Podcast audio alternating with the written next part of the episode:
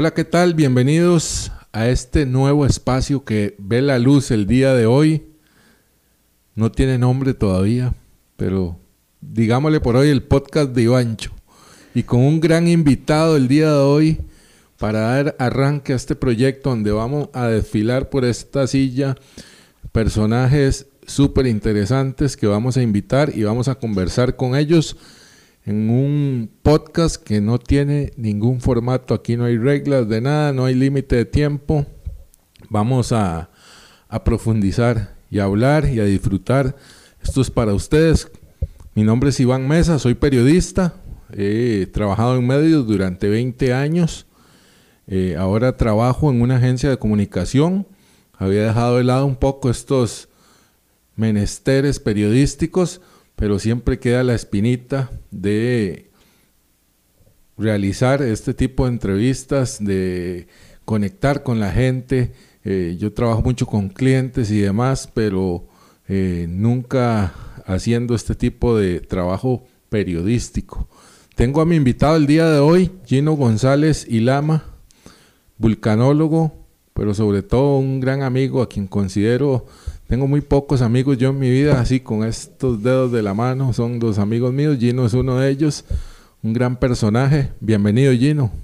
Muchas gracias Iván y súper contento de estar en este proyecto nuevo, ¿verdad? Usted sabe que esas ideas que usted siempre tiene y todo el equipo de Novum son súper frescas, súper buenas, súper agradables y pues aquí estoy, ¿verdad? A la orden, como usted dice, sin, sin sin formato eh, establecido y muy bonito porque generalmente cuando uno tiene una entrevista es al tema, ¿no? pero también hay cositas que son bonitas hablar y pues para aprender también de los dos, ¿no? Y también una gran amistad que hemos desarrollado proyectos muy bonitos, documentales en el campo, hemos disfrutado muchísimo y de hecho vamos de gira otra vez al volcán Poás. Buenísimo, vamos a regresar a lo que nos gusta, bajar ahí a ese cráter que es impresionante y que más adelante vamos a, profundizar en la parte de volcanes.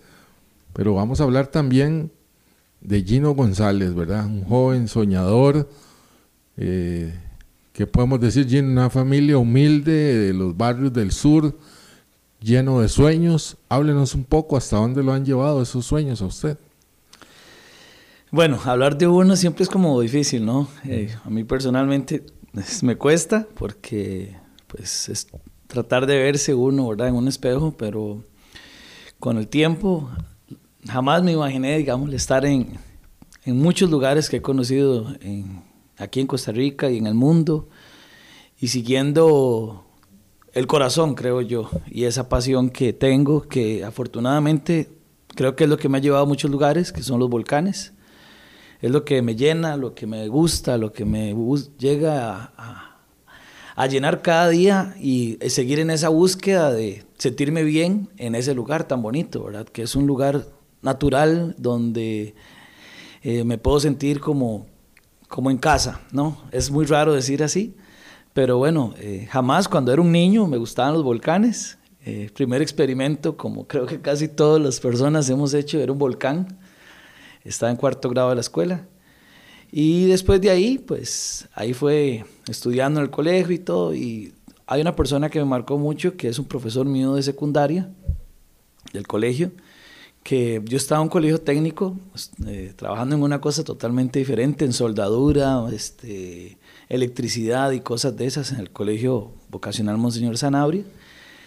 Y a mí realmente no, no, no era eso lo mío, ¿no? Y hablé con ese profesor, que es un profesor de estudios sociales, se llama Alexis, y él me dijo, no, los suyos son las ciencias de la Tierra, estudio geología, y aquí estamos, ¿no? Gracias a, a ese apoyo, ¿verdad? Que una persona que tenía otra visión y pues eso me ha llevado a conocer muchísimos lugares y a tener experiencias muy bonitas. ¿Qué estudiaste vos, Gino, en la, en la UCR primero? ¿Cómo se llama la carrera y, en qué grado estás ahorita? ¿Ya sos, no sé, eh, doctor, máster o qué? bueno, yo entré a la UCR en, hace bastantes años, en el 2006. Yo trabajaba para la Cope Coronado eh, como un agente de ventas, ahí repartiendo productos lácteos. Eh, repartiendo la milk. Sí.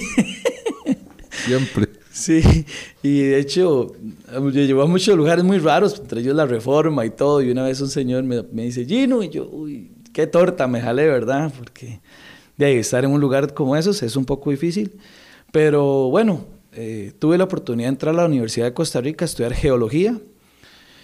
Y recuerdo de que tuve una, una, una ayuda, una subvención por parte de la universidad, que ese espíritu es el que debería permearse en estos momentos en la Universidad de Costa Rica, el apoyo al estudiante. Y muchas veces eso no pasa, ¿verdad? Estamos hablando ahora que hay una lucha país por, por los salarios de las personas y no por el estudiante. Y eso me llevó a estudiar geología eh, durante pues, prácticamente seis años.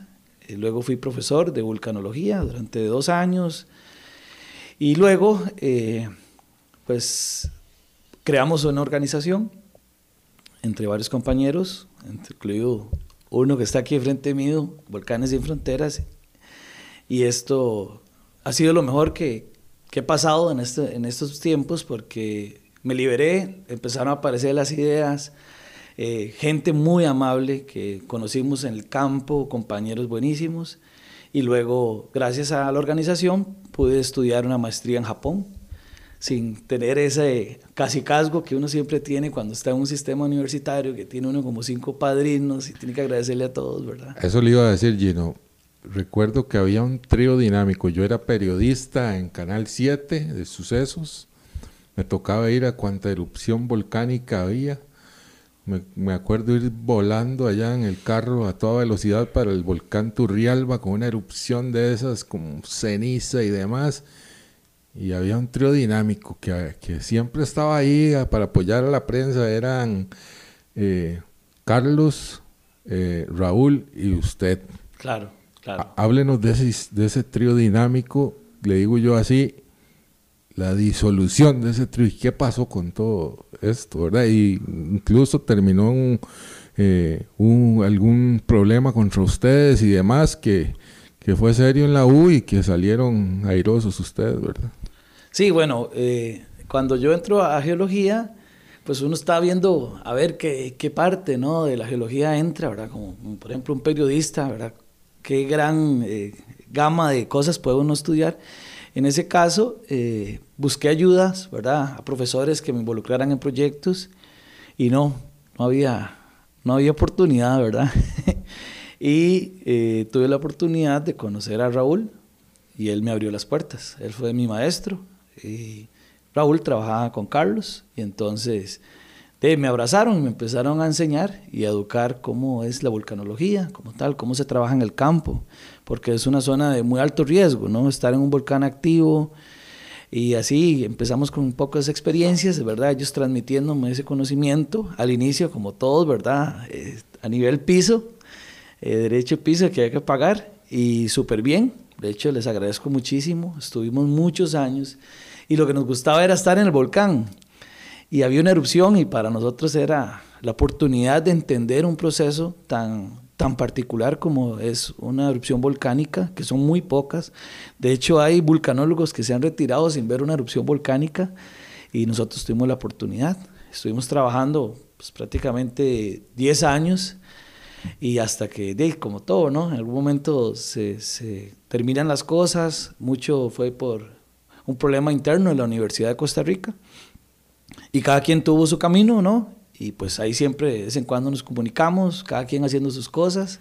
Pero yo creo que siempre todos ahí seguimos con las cosas de los volcanes, ¿no? ¿Cuál fue ese derecho de piso que tuvo que pagar? ¿Qué era lo que lo ponían a jalar las cuerdas? ¿O qué era la iniciación? De ahí, eh, primero que todo, eh, era, de era jalar bastantes cargas, ¿no? Porque de ahí hay que jalar mucho equipo, todo, y usted haga aquí, usted haga allá, ¿verdad? Y era para aprender, ¿no? Eh, también encargarse de toda la parte de laboratorios, de tener las muestras listas.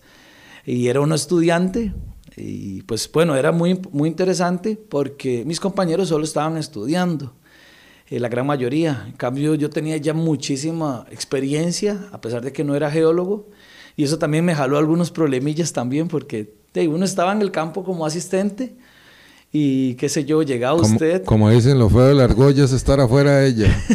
Exactamente.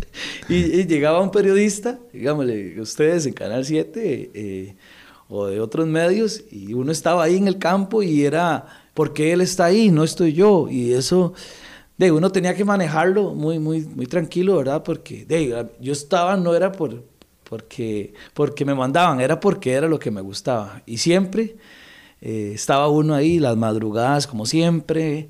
De no teníamos viáticos ni nada de ese tipo de cosas. Era, era hacerlo, ¿no? Y eso yo creo que hasta el día de hoy eh, uno se acuerda. Se acordarse de dónde viene siempre es muy importante. Y ellos sí me dieron esas oportunidades, contactos internacionales también. Y después de eso ya pues cada, bueno, en mi caso ya hice, voy haciendo propio camino, ¿verdad? No quiero avanzar todavía de, de- de- esas andanzas de, de ustedes porque sé que fueron muchas y muy interesantes. Cuéntenos alguna anécdota, Gino, que tuvieron ahí. Yo me imagino en el volcán Turrialba más de una vez un almuerzo de, de queso Turrialba, de ese, de las lecherías, o la vieron, fue alguna vez, algún peligro que hayan corrido. Bueno, yo sé que ustedes por horas o minutos eh, no quedaron todos ahí en el cráter del Turrialba, si no me equivoco. Sí, sí, sí. Bueno, en, el caso de nosotros eh, vimos varias explosiones. eh, también lo muy interesante era cuando uno veía que el volcán hacía cambios, ¿no? Y entonces, pues transmitir eso es como, como, por así decirlo, son como pequeños triunfos. Es, digo yo, como meter un gol. Porque uno decía, mira, el volcán se está preparando, viene una erupción y la erupción ocurría y eso para uno como profesional era súper, súper interesante, súper, eh, como, como que uno se sentía muy lleno. Recuerdo una vez que, que estaba en, mi, en el apartamento ahí, en otras cosas, y en eso hay una erupción del volcán Turrialba. Eso fue una erupción como a las 11 de la noche, un, un 29 de octubre del 2014. Y me llamó Carlos y me dice, este, mira, hay una erupción. Bueno, y sí, está bien, ¿verdad? Y 20 minutos después me dice, salga de su apartamento, estaba allá en la casa, y yo estaba en otras cosas y tuve que agarrar la maleta. ¿Qué cosas, Gino? De ahí, no, estaba en, no actividades académicas y en eso... tuvimos- Extracurriculares. Qué barbaridad. y estábamos y tuvimos que salir eh, soplados para el volcán, los tres. Bueno, iba también un compañero de la comisión de emergencias.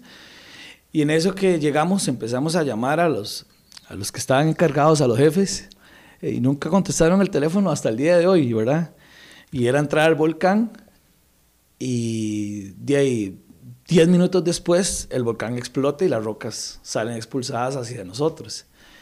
Y el hecho de salir corriendo, ¿verdad? Y tener eh, la noción de dónde correr, porque todo el mundo sale corriendo. Y yo una vez les conté a ustedes, cuando hay una erupción no hay que salir corriendo porque más bien uno se cae y ahí se da el golpe. ¿no? Entonces había que salir con mucho cuidado, arrancar ese carro. Y en el Turrialba, los que han visitado, son montones de curvas. Ajá. Pues también había que ir manejando, tampoco muy rápido para no volcarse y la erupción en proceso. Entonces eso fue súper interesante porque también académicamente eh, un, un par de meses antes querían abrir el, el- el Parque Nacional Volcán Turrialba, que estaba cerrado por una erupción. Y eso fue un, un pleito académico que tuvimos que tener en la comisión de emergencias para decir no, todavía no, porque es muy prematuro hacer una, una, una toma de decisión como estas y la erupción ocurre. Entonces es como para uno eh, muy interesante de un caso de éxito, le podría llamar uno. Y la erupción se mantuvo por muchos años. Eh, y bueno, también, esas son parte de los poco de las anécdotas que, que se viven en un campo, ¿verdad? Pero Gino, ¿esa fue donde la vieron más fea? ¿O hubo alguna otra? Hubo- Una vez la vimos fea en el rincón, ¿verdad? Pero por una tormenta. Sí, esa sí fue una de las más duras, ¿verdad? Un factor externo. Eh, también, bueno, creo que la más, eh, la más dura fue una vez este, en, el, en el volcán Poás. Eh, recuerdo, bueno, una vez me quemé una... me- yo tengo las dos piernas quemadas porque me dio en fumarolas y todo el asunto. Y una de las más, eh, digo yo, feas porque no sabíamos, fue un, un lunes, recuerdo un lunes santo. Estamos en el volcán Poás porque el volcán incrementó su actividad. Y eso fue, recuerdo, un mes antes, eh, otros compañeros que trabajan en volcanes dijeron, no, este volcán está muerto. Y un mes después el volcán era otra cosa totalmente. Y estábamos con, con dos compañeras en el fondo del volcán Poás y eso era algo que iba a explotar ya. Entonces, era enviar un correo, señores, el volcán va a hacer erupción. Y el volcán hace erupción dos días después, una explosión súper violenta. Ese fue donde envió esas rocas enormes que dobló los tubos, dobló toda la parte del mirador. O sea, fue destructivo eso. fue muy violenta no le voy a mentir, yo jamás pensé que fuese una erupción de un tamaño como esos, porque cuando uno estudia volcanes uno puede decir, viene una erupción, bueno, pero ¿de qué tipo? Eso es lo más difícil. Pero, o sea, el ver esa explosión y la magnitud, decir, ahí estuvimos tomando las muestras dos días antes y ya eso no existe. O sea, las rocas salieron volando a más de dos kilómetros de distancia, rocas que iban a velocidades de más de 300 kilómetros por hora. Y bueno, para que pasara eso, eh, afortunadamente, ese correo que nosotros enviamos, los guardaparques confían en nosotros, cierran el Parque Nacional y ocurre una explosión un miércoles y luego el, el, Viernes Santo ocurre una explosión muy, muy grande, que si ese parque no está cerrado, por lo menos se hubiesen muerto unas 500 personas, porque ese Parque Nacional se llenaba montones en Semana Santa, el volcán Poás. Entonces, le digo 500 personas porque hicimos un estudio de cuánto caían cada cuánto las rocas y cada roca de este tamaño, o sea, por lo menos unos 20 centímetros de diámetro, caían cada 10 eh, metros cuadrados. O sea, donde estamos aquí ya habían por lo menos dos, tres, tres rocas grandes. Y eso es súper peligroso, ¿no? Sí, luego estuvo cerrado ese parque durante mucho tiempo, años. Eh, fue donde ya empezamos a apoyar a la gente de Poacito y todas estas comunidades donde vieron un gran impacto en la actividad económica que tenían ellos ahí. Eh, nace Volcanes sin Fronteras. Recuerdo estar peloteando esto con usted. Me acuerdo que yo me iba de viaje o usted se iba de viaje. Nos vimos en la calle La Amargura, por cierto, que nos despedimos ahí, nos tomamos una, una birra y hablamos y no sé cuánto. Y yo te dije, ¿por qué no nos tiramos en, una ONG? Y usted me dijo, ya estoy peloteando algo. Y ahí nace esa criatura. Claro. Háblenos un poco de, Volcanes sin Fronteras. Hay médicos sin fronteras, reporteros sin fronteras. Yo dije, ¿por qué no Volcanes sin Fronteras? Y en todo el mundo hay, en todos los rincones del mundo eh, tenemos la vulcanología, ¿verdad? Entonces, ¿por qué no hacer una ONG sin fronteras y y hacia ahí vamos también a unirnos a otras ONGs que ya tenemos eh, contactos con gente que trabaja en África, en lugares espectaculares. Nuestra amiga que, que hace un trabajo espectacular. Eh, y ahí vamos, sin fronteras, rompiendo fronteras, compartiendo conocimiento y principalmente trabajando aquí en la parte de, de prevención. Sí, eh, como usted lo, bien apunta, eh, nace mucho también Volcanes sin Fronteras después de, un problema que uno tuvimos en la, universidad, eh, como dirían las personas, de cuando uno está en la parte más baja es donde aparecen ¿verdad? La, fortaleza o las ideas para crear nuevas cosas. Y en ese momento eh, yo recibo un despido de la Universidad de Costa Rica y eso fue como muy, muy triste porque a mí me habían entrenado para la guerra, ¿no? Era un soldado. Y ya la guerra no, no existía porque la única forma de trabajar en volcanes era en la Universidad de Costa Rica o en la Universidad Nacional. Y ya no podía. Entonces, bueno, hay que, hacer otra cosa para continuar haciendo esto. Y pues nace Volcanes sin Fronteras desde una óptica totalmente diferente que lo que queremos es enseñarle a la gente lo que son los volcanes. Aquí en Costa Rica viven eh, por lo menos dos millones de personas sobre volcanes activos y eso es lo que queríamos en Volcanes sin Fronteras, investigar también cómo son el impacto de los volcanes en la vida, porque los volcanes no son solo destrucción ni, ni erupciones volcánicas, sino también la generación de recursos. Gran parte de nuestros recursos naturales son gracias a los volcanes y están los volcanes más en nosotros que, eh, que nosotros, más bien, eh, los volcanes están en nosotros más que nosotros mismos en los volcanes. Y le voy a dar un ejemplo. Todos los días uno, ¿verdad? Bueno, las personas de, que tenemos eh, bajos recursos, tenemos, bueno, monedas, ¿verdad? Usamos las monedas. Vea el escudo de Costa Rica, tiene las cordilleras volcánicas. Eh, las tres volcánicas, ¿verdad? No la cordillera de Talamanca. Pero bueno, eso significa que ahí están. Los volcanes siempre han estado, ¿no? Tenemos una historia eruptiva muy interesante. El Valle Central, por ejemplo, es el valle existe como tal por una gran erupción volcánica. Entonces, eso es lo que queremos transmitir en Volcanes sin Fronteras. Entonces, creamos proyectos muy interesantes como Vulcanólogo por un día, que era llevar a las personas a que fueran un vulcanólogo más de nosotros, ahí raspando, viendo minerales.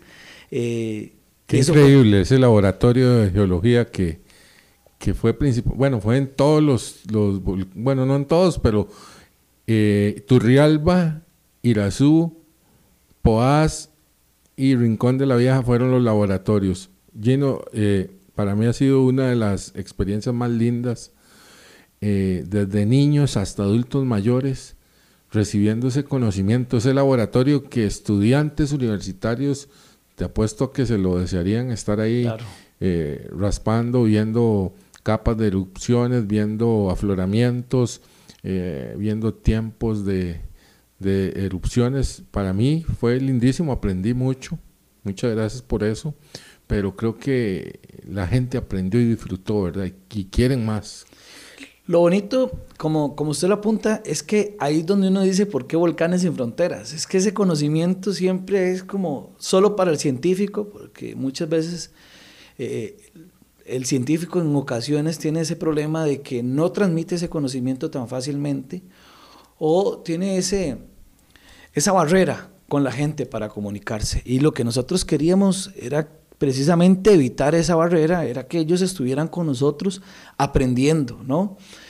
Y eso también nos llevó a crear otros proyectos como los documentales que hicimos. Recuerdo una vez que estaba yo sentado en el Caracol, ahí en una carisquería en, en San Pedro.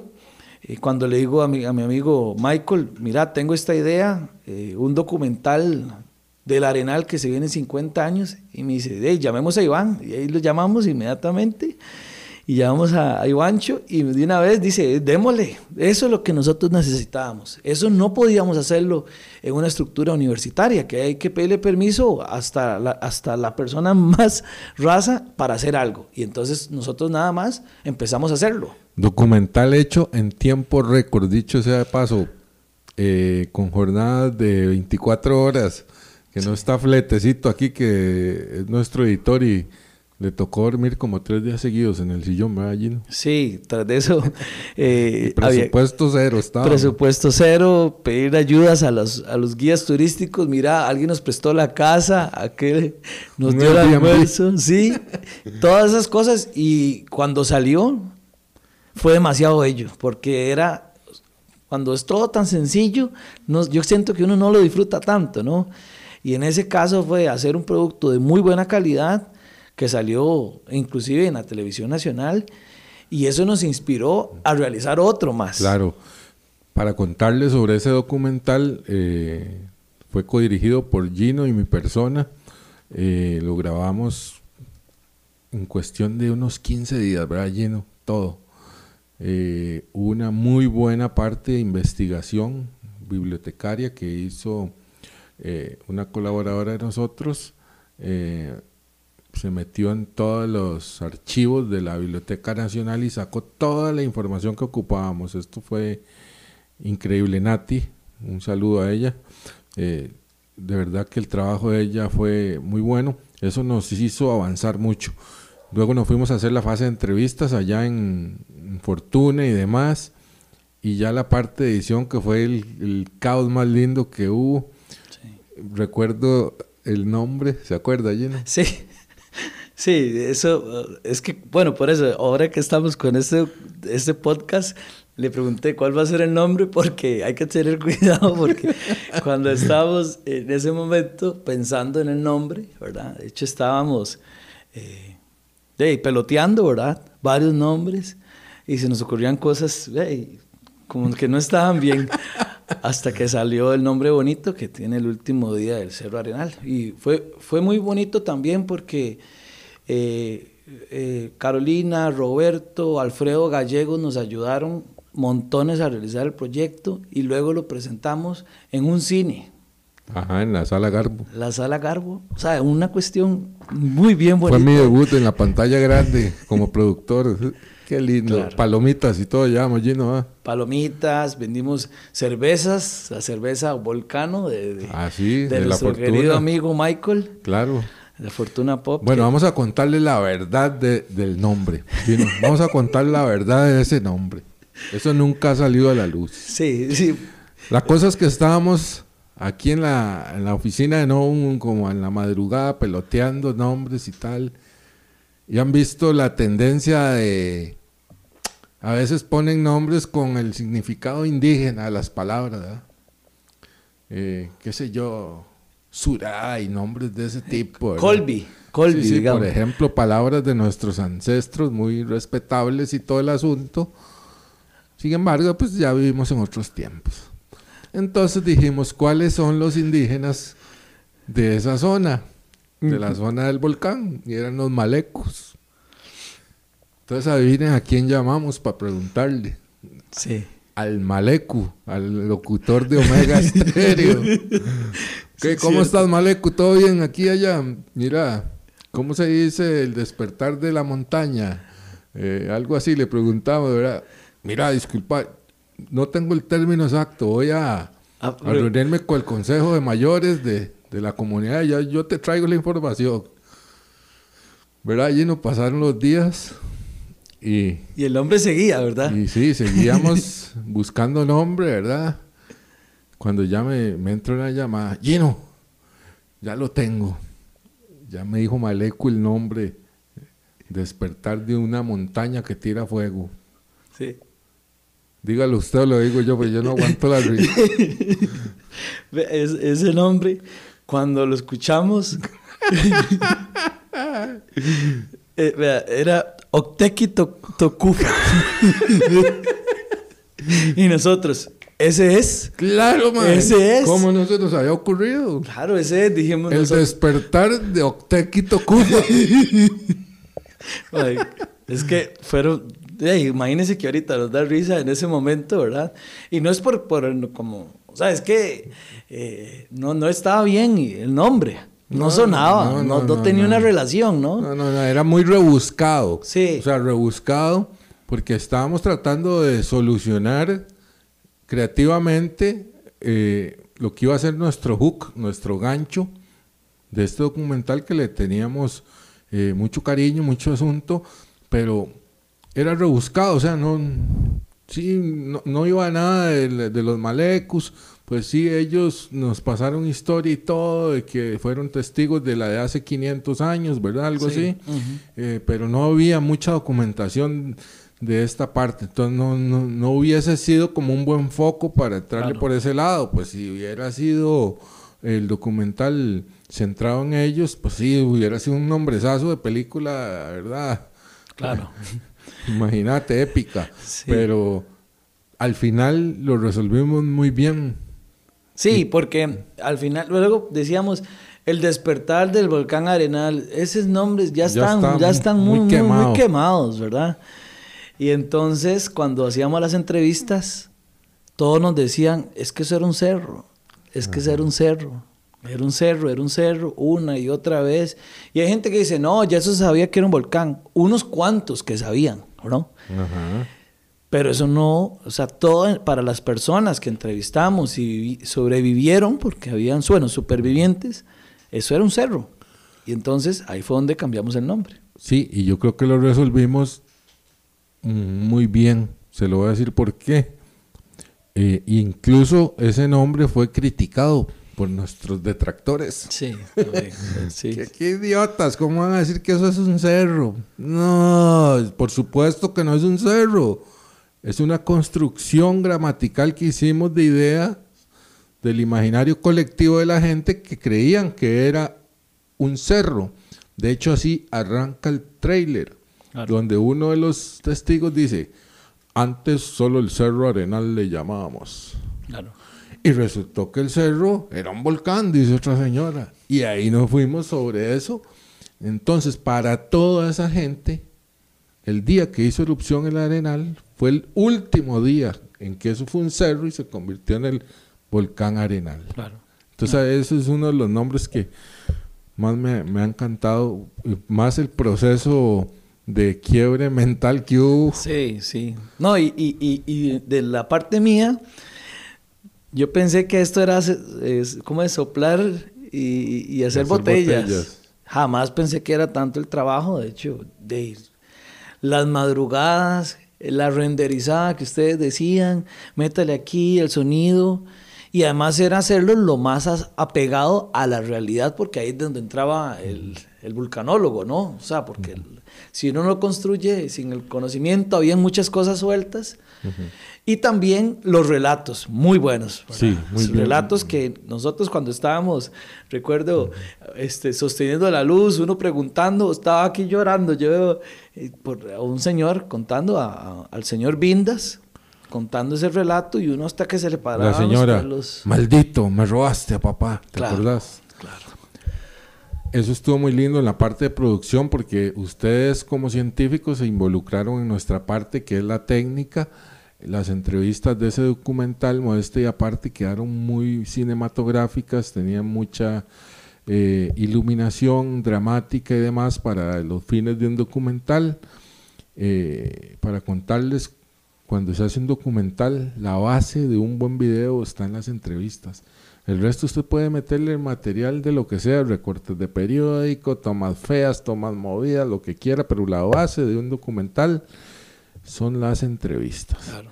Que ahora ya en los documentales han salido cada loquera que invierten todas las reglas que habían de, de producción audiovisual, digamos, dejan el aire al revés y una serie de cosas que eh, para un documental que se va a hacer, si Dios lo permite, vamos a, a ver si experimentamos, de ahí hay que probar de todo un poco, ¿verdad? Mm, mm. Pero bueno, lindísimo, lo presentamos allá en Fortuna, llegó todo el pueblo a verlo. Gino. Claro, llegó el pueblo y de hecho cuando se presenta estaba full, llegamos tarde porque había presa. Y tras de eso el documental dura como unos 20, 25 minutos y las personas duraron como dos horas más contando, sí, yo vi esto, yo conocí a don Honorio, yo conocí a aquel y ey, había gente llorando, uno ahí arriba y es súper bonito, o sea, Y el y feedback... Y, lo pidieron pasar de nuevo. Lo pidieron pasar de nuevo, también televisión local, en medios digitales, eh, a Ah, nivel bueno, nacional no- también. Dos cosas sobre ese documental, Gino. Que eso que decía usted, la renderizada y todo, en esos tiempos no teníamos el equipo que tenemos ahora. Fue curiosísimo, bueno, esa vez eh, casi que Gino se ponía a soplarle a la computadora para que diera el render más rápido porque nos dio un día un render como de ocho horas, nueve minutos casi. eh, Claro. de ahí, eh, era un, un proyecto muy pesado, tenía animaciones, tenía un montón de cosas que Sí, con las la, tomas en drone en 4K Sí, la- don Alfredo Gallegos. sí, con la compu que actualmente tenemos, que la, es la hija chineada aquí de nuestro director de cámaras, Justin Ortiz, que no deja que ni se la vuelvan a ver. Bueno, hubiera renderizado eso en cuestión de media hora. Claro. Y duramos toda una noche renderizando, Gino velando la computadora, casi que le ponía un ventilador a la par. Sí, sí. Bueno, y eso no fue nada, se nos jodió la compu, acuérdese. en eso Gino le había comprado a Bambam una, una compu nueva, una Lenovo, y pasamos el proyecto de Mac a una... Sí, a yo, yo a- lo tengo ahí. a, una laptop de que resultó que era un avión. Pero no sé qué más pasó que se... No, antes de eso ya habíamos pedido prestado otra compu. Ya fue esa la que salvó la tanda al final y salió todo el, do- el documental perfecto. Bueno, lo llevamos a Canal 7. Le presenté el proyecto a Ignacio Santos. Eh, duraba, cu- ¿cuánto? 15 minutos por ahí. 25, pero tuvo que hacerse un... No, el del Arenal. El de la- ahí había uno corto y uno largo. Sí, el, el- el de azul es un poquito más Sí, corto. ah, bueno, entonces lo bajamos a 15. Imagínense que para pasar una nota en un canal, en un noticiero, eh, fue al mediodía, las notas duran minuto 30, dos minutos, un reportaje tres minutos, ya algo muy contra buenísimo, cuatro minutos. y el documental de nosotros duraba un total de 15 minutos. Entonces, 16 minutos. 16 minutos. En sábado en la noche. Sí, Ignacio entonces eh, lo vio y me, me dio, me dio la bendición, ¿verdad? Dijo que sí, que, que iba. Nos hizo una entrevista en vivo y todo en el set y lo pasamos y yo cruzando dedos. Claro. Todas las mañas, conocimientos, estudios que yo pude tener durante ocho años en el canal iban en ese documental. Y gracias a Dios todo eso funcionó, porque para la sorpresa de nosotros, el documental reventó en el rating a la competencia y se mantuvo durante los 16 minutos arriba, no se cayó ni un solo momento. Sí, no hubo el cambio de canal. ¿no? No, La gente estaba enganchada. se engancharon porque era una pieza trepidante, así eh, lo pueden ver en, YouTube está, no, ahí los invitamos a verlo, ¿verdad? Sí, está, está gratuito en YouTube, Sí, ¿verdad? Ponen sí. nada más, no ponen Octequi Tocufa, no, ese no es. ponen solo el último día del Cerro Arenal y ahí está. está Ok, todo el trabajo. entonces eso nos abrió espacio en el canal porque era primera vez, yo creo, bueno, una de las pocas veces que se ha pasado una pieza tan larga en televisión, en prime time, digamos. Claro. Y en eso nos inventamos el del Arenal, el del Irazú 63, que eso fue otra quebrada para ponerle el nombre. Yo creo que casi nos da un derrame. No sé si nos quedó bien, nos quedó mal, pero bueno, se llamó Irazú 63, dos puntos, la noche gris del río reventado. y el resto fue historia, ¿verdad? Sí, sí, sí, muy bueno. También Cuéntenos. igual, ese nace, eh, recuerdo, ya estábamos con la idea ya de hacer otro, ¿verdad? Porque ya eso fue un pegue, queríamos hacer otro documental. Y recuerdo que en uno de estos eh, experiencias de vulcanólogo por un día, una señora nos cuenta de que o el, el- el papá de él lo había golpeado una roca en esa erupción. Y eso fue, y eso fue hace como 50 y resto de años.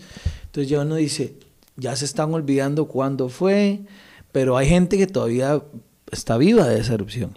Entonces, la idea inicial era tirarnos por el lado de el, este, el ingeniero muy afamado costarricense Dengo. Dengo. Pensamos que era Dengo, pero no era Dengo el, el de la historia. Era otro señor que lo conocimos a partir de los comentarios. ¿Cuál era el nombre?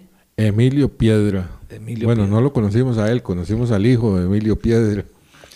¿Verdad? Toda esa investigación de conseguir al hijo de Emilio Piedra también fue complicado. Sí, claro. Y las Le historias- llegamos directo hasta el disco que era la señal de alarma, la marcha del río Quaid o algo así.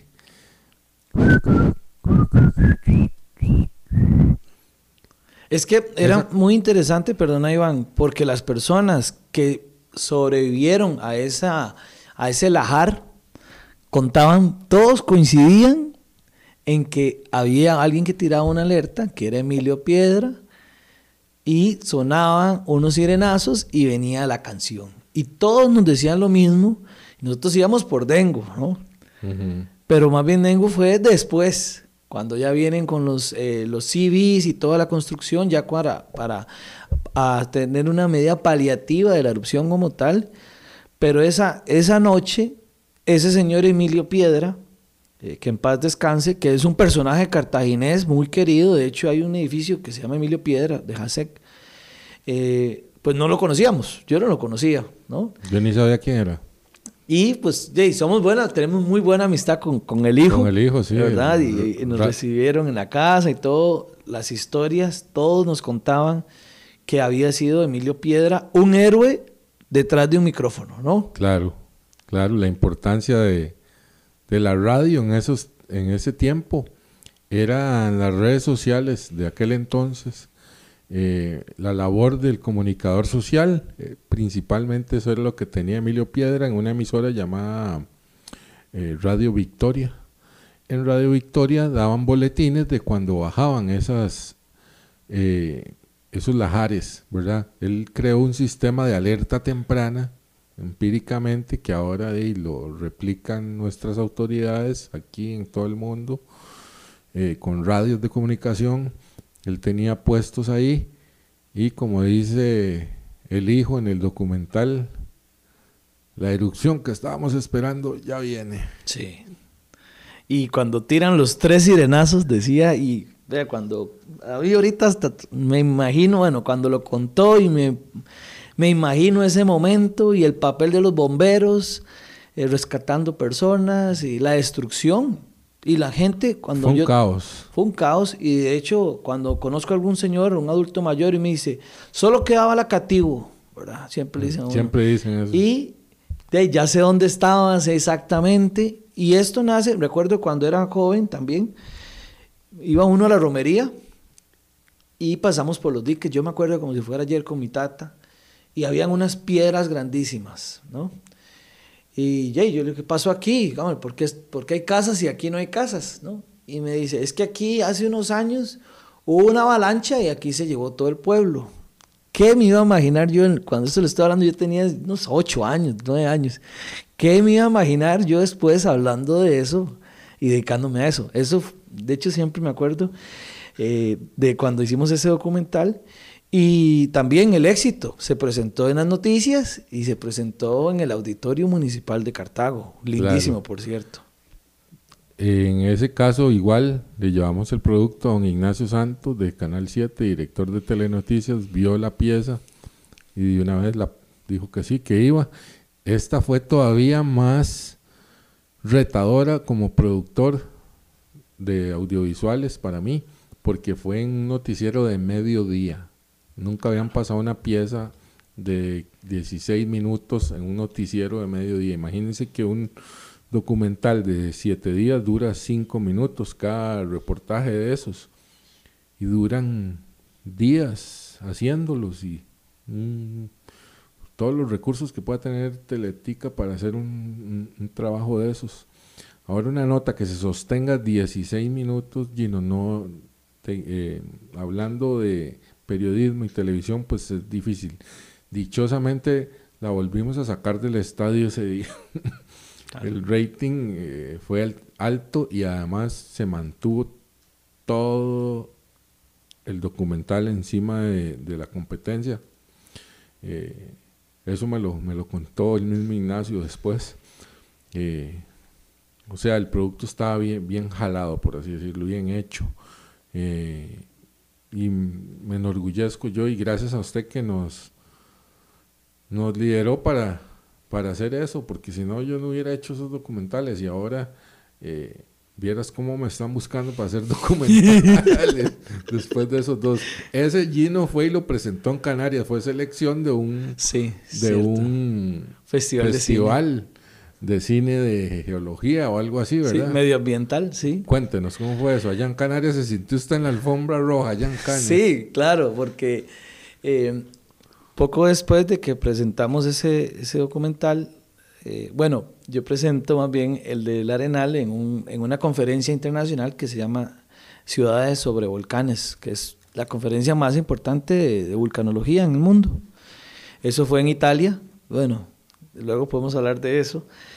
Y quedan unas personas muy enganchadas por ese documental, lo ponemos en redes sociales, en YouTube, y yo recibo un correo del Festival de Cine de, de Medio Ambiente de las Islas Canarias, de que les gustaría que presentarlo, presentar este documental en ese festival, de que llegan películas de cambio climático, eh, desde el hielo en, en, ah, eh, perdón, desde hielo en Rusia, todo este asunto, y a nosotros nos invitaron, y ahí fui, recuerdo esa vez, eh, muy bonito que uno llegue y lo recojan en el aeropuerto, eh, lo invitaban a uno a, cenar, eh, pase adelante, explique el documental, cuál era el objetivo, lleno el, auditorio, muy bonito, o sea, uno lo presentaba, pero era el trabajo de tanta gente llevando una historia a una isla volcánica y diciendo, bueno, en Costa Rica también pasan estas cosas y también queremos hacer cosas nosotros, porque siempre es de afuera, vienen los extranjeros a hacer documentales en nuestros países, pero nosotros lo hicimos 100% costarricense. Gino, y son dos eventos, hablando ahora del bicentenario de Costa Rica, de la, de la patria, ¿verdad? Dos eventos muy importantes en ese timeline que marcaron eh, fuertemente a nuestra, a nuestra población, ¿verdad? Principalmente el de, el de Cartago, el de la, el del Irazú fue una cosa caótica que paralizó el país prácticamente y vino yo, yo, digo que en ese timeline de esos 200 años, esos dos hechos catastróficos, entre otros, eh, son eh, importantes en la historia de Costa Rica y quedaron en esos documentales. Me encantaría hacer de muchas otras cosas más súper increíbles que han pasado en estos 200 años. Política, traición, eh, fusilamientos, cosas que ha habido, componendas. Bueno, ¿quién no ha habido en esta historia Costa Rica? Guerra civil, de todo, ah, ¿verdad? Pero bueno, vamos a ver qué logramos preparar de aquí a, al mes de septiembre que se va a celebrar, ¿es así? Sí, sí, mes de septiembre creo, tengo entendido. Vamos a ver si, si nos da la cuerda para hacer otro trabajo, ¿verdad? Pero, pero sí, son, son eh, erupciones volcánicas muy importantes que de hecho, eh, gracias a, o gracias no, como siempre, cuando tiene, pasa una tragedia, eh, se crean las cosas. Ahí es donde nace la Comisión Nacional de Emergencias como tal, y también eh, los institutos de investigación se giran fondos para eso, a partir de la, erupción prácticamente del arenal. Entonces, eh, pues bueno, afortunadamente se empezaron a crear cosas para evitar ese, ese posible nuevo evento que vaya a ocurrir. Ahora el asunto es que con Cartago, más bien ahora vive más gente. Y ese es uno de los peligros más grandes que tenemos donde en ese lugar donde se dio la avalancha, ahora viven personas de nuevo. Sí, como dice usted, si pasó una vez, puede pasar nuevamente. Exacto, eso es una, un corolario geológico. Eh, el pasado es la clave del presente. Gino, hablando de ya el presente, los volcanes. Eh, bueno, logramos con Volcanes Sin Fronteras, obtuvimos un permiso de, de investigación. Recuerdo el día memorable donde nos dan así las llaves del volcán Turrial y nos hacen pasen adelante. Teníamos toda la documentación en regla para seguir haciendo nuestras investigaciones independientes, donde ya no podíamos ni acercarnos ni al portón. Logramos obtener las llaves de ese volcán y recuerdo también cuando nos dieron las llaves del Poas, pum. Claro. Papeles y todo, todo bien documentado Seguíamos en... Seguíamos en, en, la lucha. En la lucha, claro. Claro, fue muy interesante porque nos pasó eh, momentos que había una erupción y pasaban los carros y uno estaba en el portón así, sin poder hacer nada, porque no lo dejaban entrar a uno.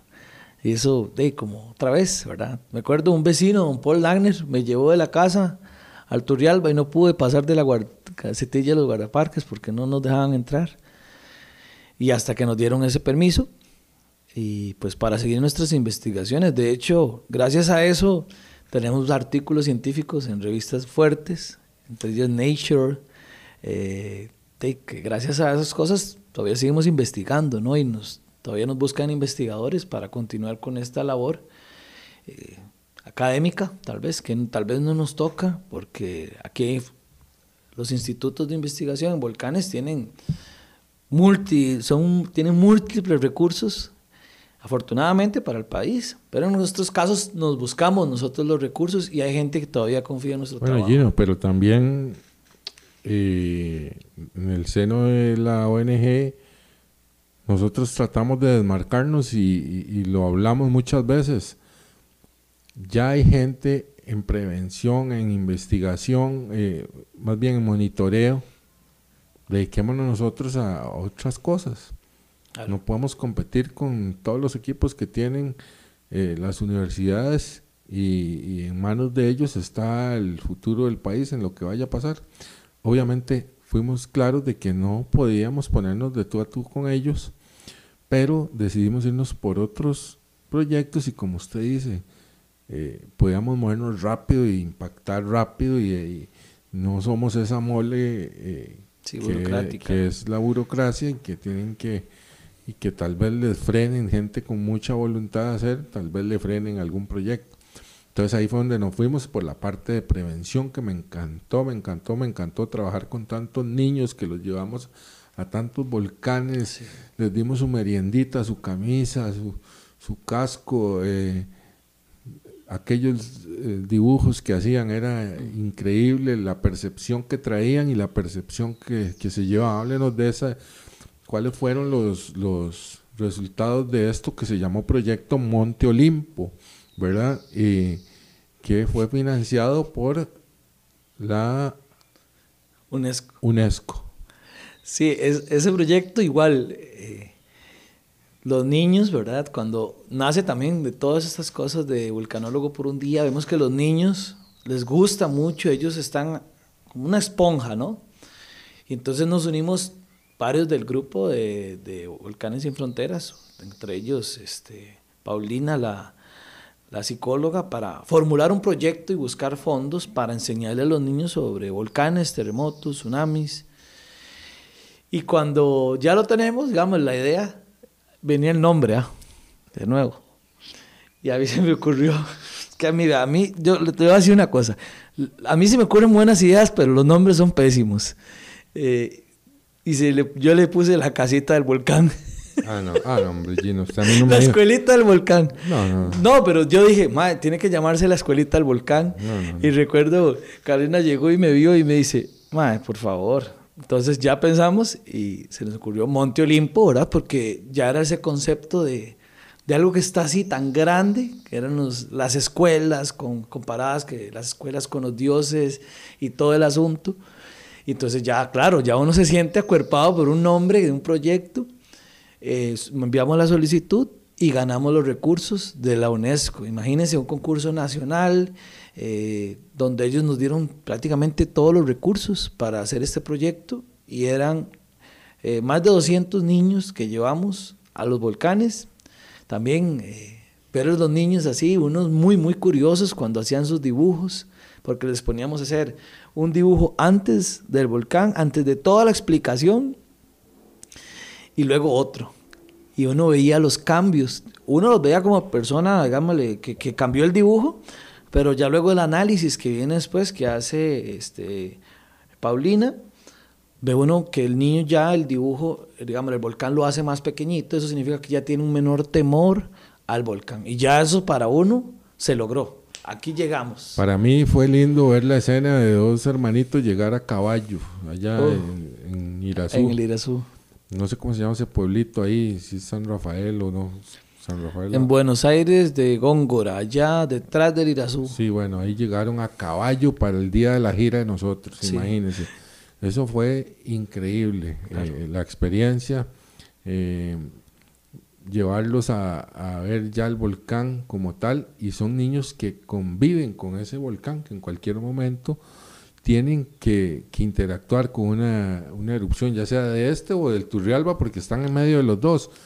Pero la idea era eso, que ellos tengan un conocimiento científico y que lo traspasen incluso a los adultos. Claro. Lo bonito también cuando uno trabaja con niños es que no es lo mismo que yo le explique a un niño por, por ser autoridad de edad, sino que un niño le cuente a otro niño. Y eso, eso son vías de comunicación muy interesantes porque ellos no se están mintiendo, no, no, no tiene, el niño no tiene esa, ese dogma religioso, no tiene ese, esos prejuicios que los adultos vamos teniendo cuando vamos siendo más grandes, sino que el niño es, y en esas edades que tenían, que son más o menos unos entre 8 y 11 años, ellos están absorbiendo todo, ¿no? Y de una forma muy eh, madura, diría uno, porque ellos están ahí aprendiendo ese día de volcanes y fue un éxito el proyecto. Gino, se ha hablado mucho del tema de la apertura del Irazú, del, perdón, del Turrialba, el Poás, hay gente que dice que sí, que se abra, que no. Nosotros mismos hicimos todo un plan de contingencia, empezamos a hablar de los shelters, de los refugios, todo esto que al final terminaron haciéndolo, ¿verdad? Los sensores de gases y demás, que estaba muerto el asunto, no, no caminaba ni para atrás ni para adelante. Yo creo que parte de ese activismo que hicimos con la gente de Poacito y comunidades circunvecinas, dichosamente terminó con la reapertura del parque. Ahora, se hizo lo mejor, se pudo mejorar, no sé, a mí me han dicho que tal vez esos shelters no van a aguantar una, una erupción como la que escribía usted de esa Semana Santa. Eh, tema del Irazú, algunos dicen que es un error abrir, eh, perdón, del Turrialba, que es un error de abrirlo, reabrirlo. Eh, ahora ha habido una serie de conflictos por el acceso y demás. No sé, siento que hay algo ahí que, que no me gusta, Gino. Eh, te lo digo sinceramente. Eh, principalmente en el tema del Turrialba, lo abren, aparece gente que y yo sé que tienen sus documentos y demás, pero eh, no sé, siento desorden. Esto pensando en nuestro concepto de geoparques que hemos visto en otros países. Creo que estamos como improvisando un poco. Em, cuando, se, cuando se abre el, el POAS, eh, se abre muy a la carrera.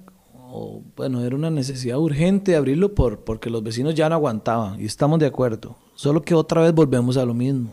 Parece que no aprendimos la lección. Se vuelve a enfocar la actividad en el cráter, de nuevo.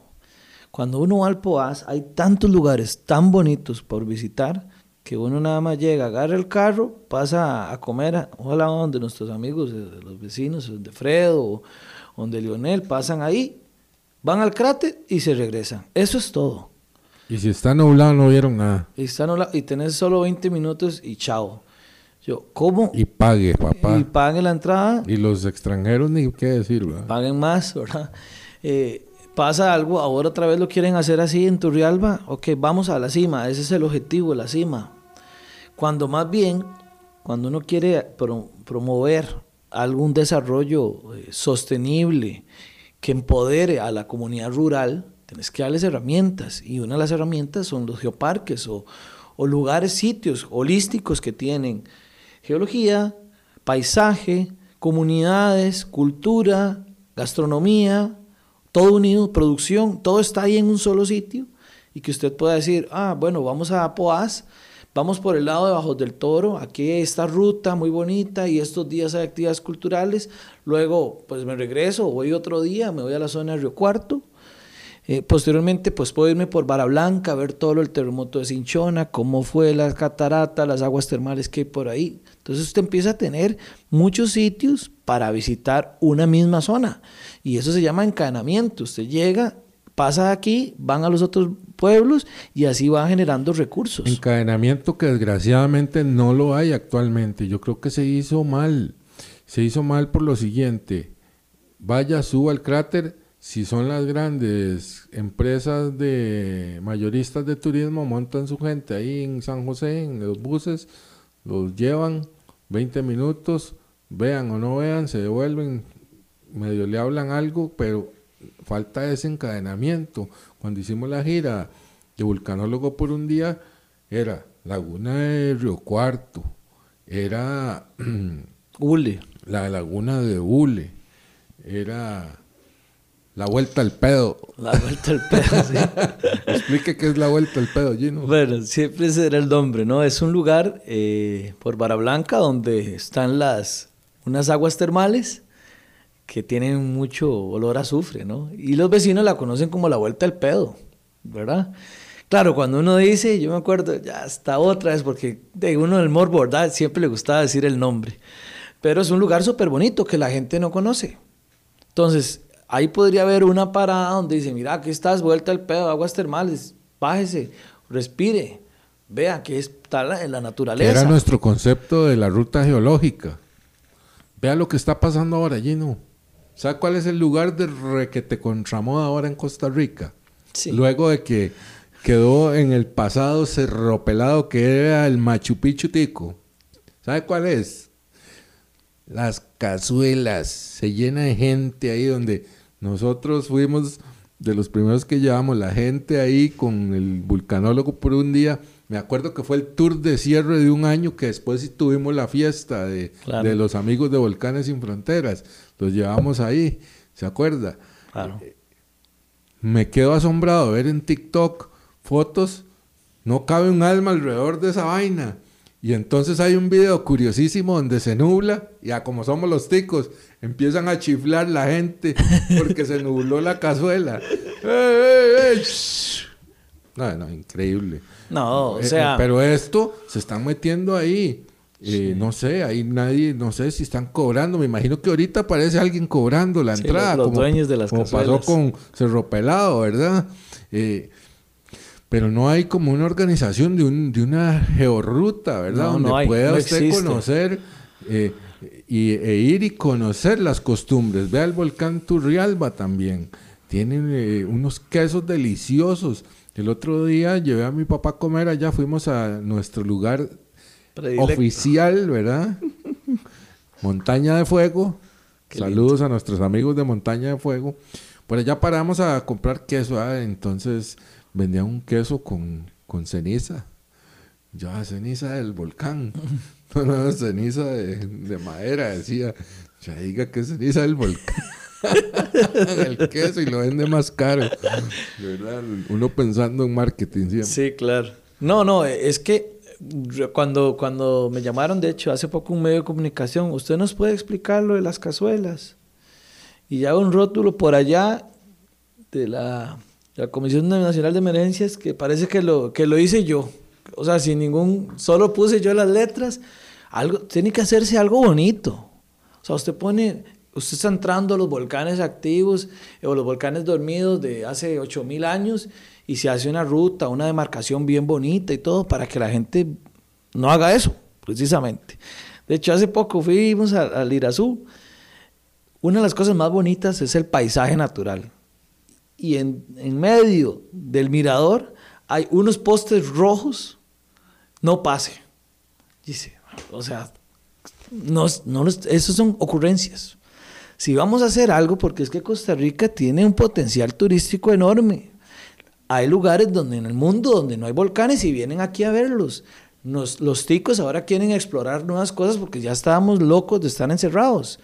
Las cazuelas han existido ahí desde siempre, ¿no? Nosotros íbamos ahí en el, El tour pasquí. el pasquí, la olla, lo caminábamos nosotros, que vean la geología por ahí, para que vean cómo se generaron esos volcanes. No hay nada de eso. De nuevo, turismo a la carrera. Y también Sí, desordenado. Ahí se mete a la brava quien sea. desordenado a la brava y también las autoridades uniéndose con la comunidad porque es que tenemos que tener esa unión. La gente trabaja o por aquí o por allá. Bueno, Gino, expliquémosle a la gente que está tan de moda yendo a las cazuelas, a la olla. ¿Qué es eso? ¿Qué es un volcán monogenético? Bueno, esos son, como usted lo dice, un volcán que nació y se murió de una vez por la erupción. Son unos volcanes que eh, más o menos son unos, entre unos 13.000, 8.000 años. En aquel momento hubo una gran fractura que se abre en el flanco sur del volcán Irazú y eso era como ver Hawái. Como lo que estamos viendo ahorita en Islandia, no sé si lo han visto, y que la gente va ahí, toma birra y hace salchichas y malvaviscos, que todo el mundo dice, qué locos, ¿verdad? Así era, eran ríos de lava que bajaban por ahí. Entonces, todos esos conitos era donde se salían esas fuentes de lava y caían. Entonces, es un lugar muy interesante para, para entender cómo se forman estos volcanes. Hace erupción, se acaba el, el magma que tenía dentro del volcán y ahí se quedó, se murió, ¿no? Entonces es muy bonito ver las diferentes morfologías, la geología de estos conitos y también todos los cultivos y toda la producción que hay gracias a que hubo una erupción que en aquel momento destruyó todo. Yo siempre quise hacer la animación de esa erupción. No, Algún día la hacemos en AutoCAD o en uno de esos programas, eh, Cinema 4D o algo. Pero Gino, explique cómo fue eso, porque eso fue a parar a Cervantes, la colada de lava, ¿verdad? Claro, eh, eso es el asunto. Ahora están de moda estos de acá, pero si ustedes ven, por ejemplo, hasta el mismo río eh, Reventazón, tiene depósitos de esa colada de lava. Imagínense, estamos hablando de una colada de las más grandes de Centroamérica, más de 40 kilómetros de largo, una colada gigante.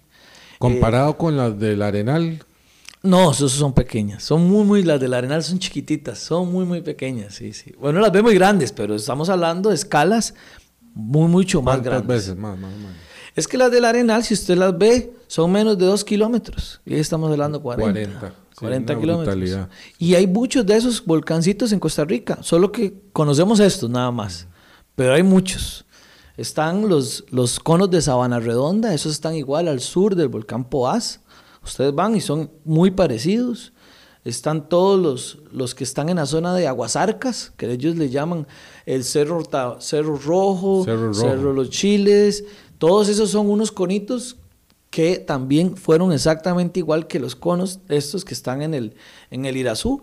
Entonces hay por todo lado, solo que estos son los que están de moda. Pero lo ideal sería que el turista o la persona que quiere ir a pasear tenga, tenga herramientas donde encontrar esa información, que digan, mira, hay rutas geológicas que usted puede pasar de conocer volcanes y aquí también venden queso de tal tipo, eh, hay tales restaurantes y así usted vaya conociendo su país, naturalmente, geológicamente hablando, ¿verdad?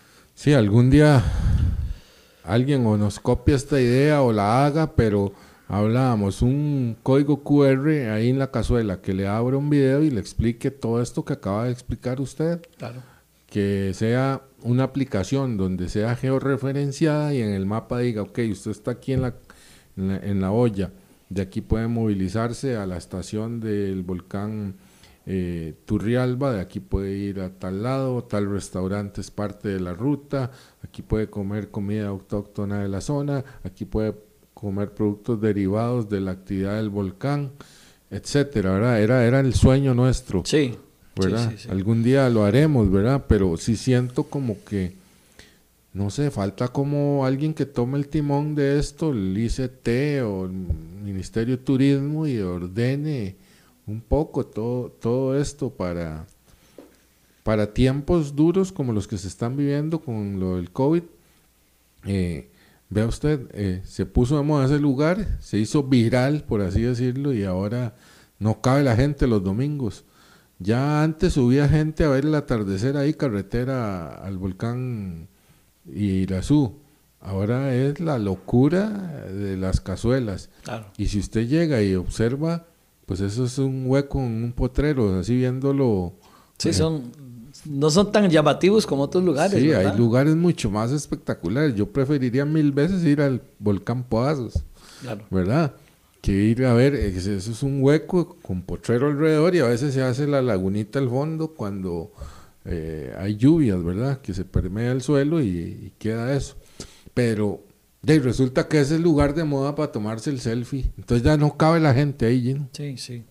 Sí, ahí, de acuerdo cuando hicimos la, la, el 2017, cuando se da la erupción y hacemos este plan de contingencia con los guardaparques para poner búnkers, sensores de gas, eh, también desarrollar este, este modelo de geoparque, que hasta le pusimos un nombre, ese nombre sí estaba bueno, Geoparque Volcán Poás, más que un cráter ya tendríamos. Y en una pandemia sería increíble, ¿verdad? Para el turismo local. Pero bueno, en algún momento debería de tomarse esta decisión. Falta un poco de voluntad, de falta músculo de las personas, comunidades también que se vayan involucrando. Y yo creo que sí, sí se va a hacer en algún momento, ¿verdad? Ese es un proyecto un sueño de vida que, yo tengo eh, y yo creo que, que en algún momento se va a lograr este geoparque. Y cuidado si no, en otros lugares también. Vean, ya Nicaragua lo tiene, tiene uno de estos, el cañón de Somoto, y están llegando los turistas en ese sector. Es el primero en Centroamérica. Esos son programas, como les dije, empoderamiento o encadenamiento rural, eh, desarrollo sostenible y protección al ambiente. En materia de prevención, ¿cómo lo ves? ¿Cómo andamos? Costa Rica. Bueno, Costa Rica está en, es el número 13 de los países con más eh, vulnerabilidad en el mundo. Eh, entonces hay que trabajar muchísimo más, básicamente. Porque, claro, el tico tiene un asunto, no el tico como tal, si algunas personas llega uno y cuenta esto, no, ya todo se sabe, ya aquí todo está estudiado, ya dimos una charla en tal lugar y ya las comunidades ya están, ya están listas, preparadas. Y no es cierto. Ni siquiera los italianos, los japoneses están listos No podemos decir que Costa Rica estamos listos. Costa Rica es un país muy vulnerable. Tenemos volcanes, terremotos, inundaciones, eh, deslizamientos y ni qué decir de la delincuencia también. Entonces somos muy vulnerables en muchos temas, pero falta mucho trabajo, pero hay, hay recursos, hay recursos. Pero, vamos a ver, vamos a ver. Bueno, Gino, llegó la hora de la verdad. ¿Cuál es el volcán favorito de Gino González de, de Costa Rica? ¿Cuál es ese volcán que despierta pasiones en usted? Que usted dice, este es.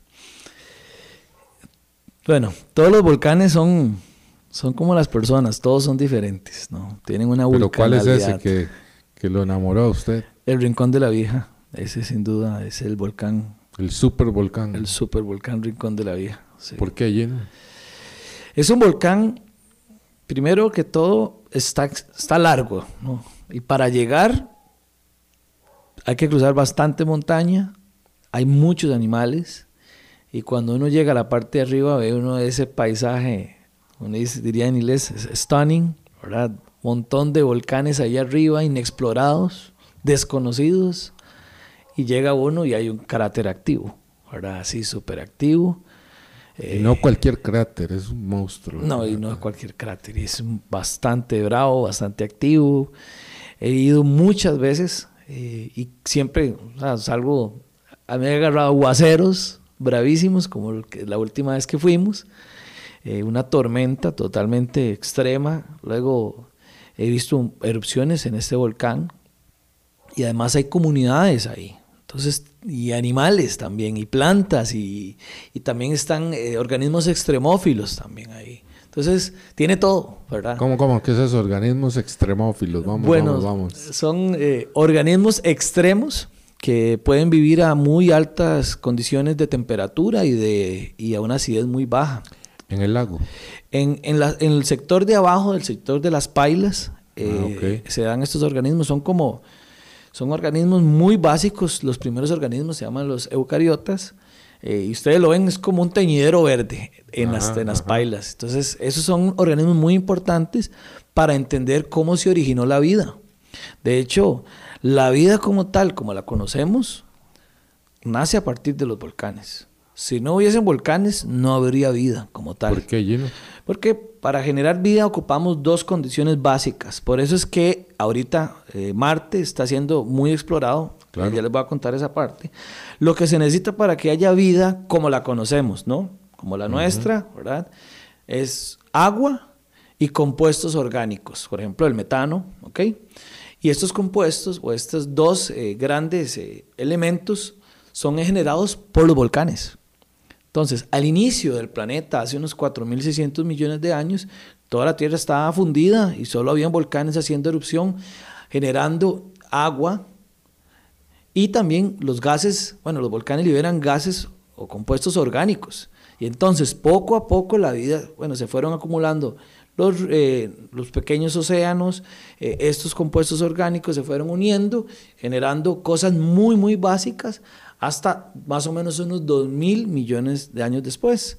Entonces, ¿por qué Marte es muy interesante para, para la NASA?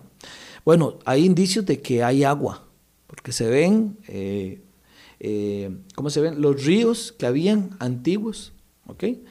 Y también hay volcanes. Y ahora lo que están buscando, el Perseverance, es, es, microorganismos o estos compuestos orgánicos que tienen los microorganismos. Incluso creo que enviaron compuestos orgánicos para ver si sobreviven en la atmósfera marciana. Marciana, sí. Entonces esos, hay otros lugares donde podría haber eh, vida en, algunos, en algunas lunas que están también, pero bueno, todo eso está apenas iniciando. Pero por eso es que los volcanes también son, son muy, muy interesantes, ¿no?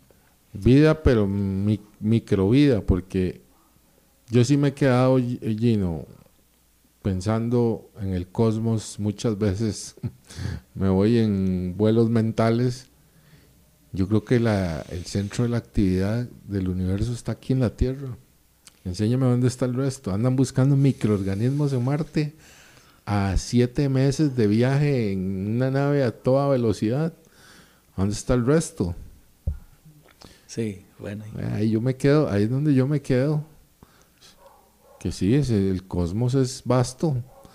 La fotografía, eh, decía Neil deGrasse, más grande que se le ha tomado al, universo por cálculos matemáticos y todo del tamaño de una esponja de lavar platos, digamos. Imagínense que nuestra galaxia, la Vía Láctea, es un, un, puntito de, de, estos de la esponja. El resto son más galaxias. Entonces ahí es donde yo me digo, ¿dónde está el resto de la gente? ¿Dónde está la gente? Decía una promo, ah. ¿Dónde están los otros? ¿Dónde están los otros? sí, ¿A qué, hora, aparecen? ¿A dónde es que están? Buscando microorganismos en Marte, la NASA. No sé, nos estamos perdiendo de algo, tal vez. Bueno, hay una película que es eso, Hombres de Negro, ahí que al final lo que somos es una bolita. ¿verdad? Y hay otras vidas más complejas, pero bueno, quién sabe. ¿dónde, estarán? ¿O será que esto no es lo que es? ¿O qué? O ya nos vieron y me dijeron, no, mejor no, vámonos de aquí. Hasta luego. Sí, no, no, es interesante. Es, eh, eh, el balance del, cosmos, del universo, cómo durante millones de años de la Tierra ha girado en su órbita eh, como un relojito suizo, ¿verdad? un mínimo disturbio en eso y estamos muertos todos. Entonces son cosas pues que se cuestiona uno, ¿verdad? Bueno, ya quedamos en el volcán favorito de Gino Gino, te nos vas. estamos eh, contentos por un lado, tristes por otros. Cuéntenos qué va a pasar con Gino González. Bueno, eh, vieras que si usted me hace tres años o dos años, jamás me imaginé tener esta oportunidad que tengo ahora, que es irme a sacar un, bueno, ahorita ya estoy en clases, un doctorado en Italia y Fui contratado por un instituto muy importante que se llama el Instituto Nacional de Geofísica y Vulcanología de Italia. Y pertenezco a una universidad, se llama la Universidad de Bari. Ese instituto, me decía mi profesor, es como, como el Barça de los volcanes. Es un instituto muy fuerte a nivel mundial. Y ahí voy a estar estudiando uno de los volcanes más peligrosos del planeta. Eh, se llama Campos Flegreos o Campi Flegrei está en Nápoles. De hecho, eh, 3 millones de personas viven dentro de este volcán. Es un súper, súper volcán. Eso es un súper, súper volcán. Inclusive el estadio de Diego Armando Maradona está ahí dentro de, ese, dentro de esa gran caldera. Y voy a estar allá un periodo de tres años eh, tomando con grandes profesores, profesores muy, muy, muy importantes, aprendiendo y ya formándome profesionalmente, ya muy más fuerte, en un nivel más alto. Después de la experiencia de Japón, que fue dura, bastante compleja, con muy buenos resultados, sale esta otra oportunidad. Pues prácticamente cuando estaba en Japón, eh, sale una convocatoria así random a nivel mundial y compito contra otras personas y obtuve la, máxima calificación. Entonces, aquí fue duro lo de la pandemia y todo, güey. Estamos en la casa con la familia, pero ¿cómo fue vivir una pandemia allá tan lejos, porque ni siquiera usted estaba en Tokio, estaba allá en un pueblito alejado, ¿verdad? Sí, sí, el, vivir una pandemia en, digamos, un país tan bien particular como es Japón, tan lejos, es, eh, no sé, fue, fue duro en ese sentido. Y como fue el segundo país en el que llegó la, el coronavirus, eh, no se sabían muy bien todas las medidas que había que tener, eh, no se sabía esto de las mascarillas, el distanciamiento, cuál era la población más vulnerable, nada de eso se sabía. Y de yo le decía a mi hermana, eh, va para allá, me decía, no, eso falta mucho, no se sabe, y ya el mes, ¿verdad? Entonces era, llega a Costa Rica, entonces era también como, aquí estamos con coronavirus, pero también uno está pensando en que la gente que uno quiere en Costa Rica no le pase nada.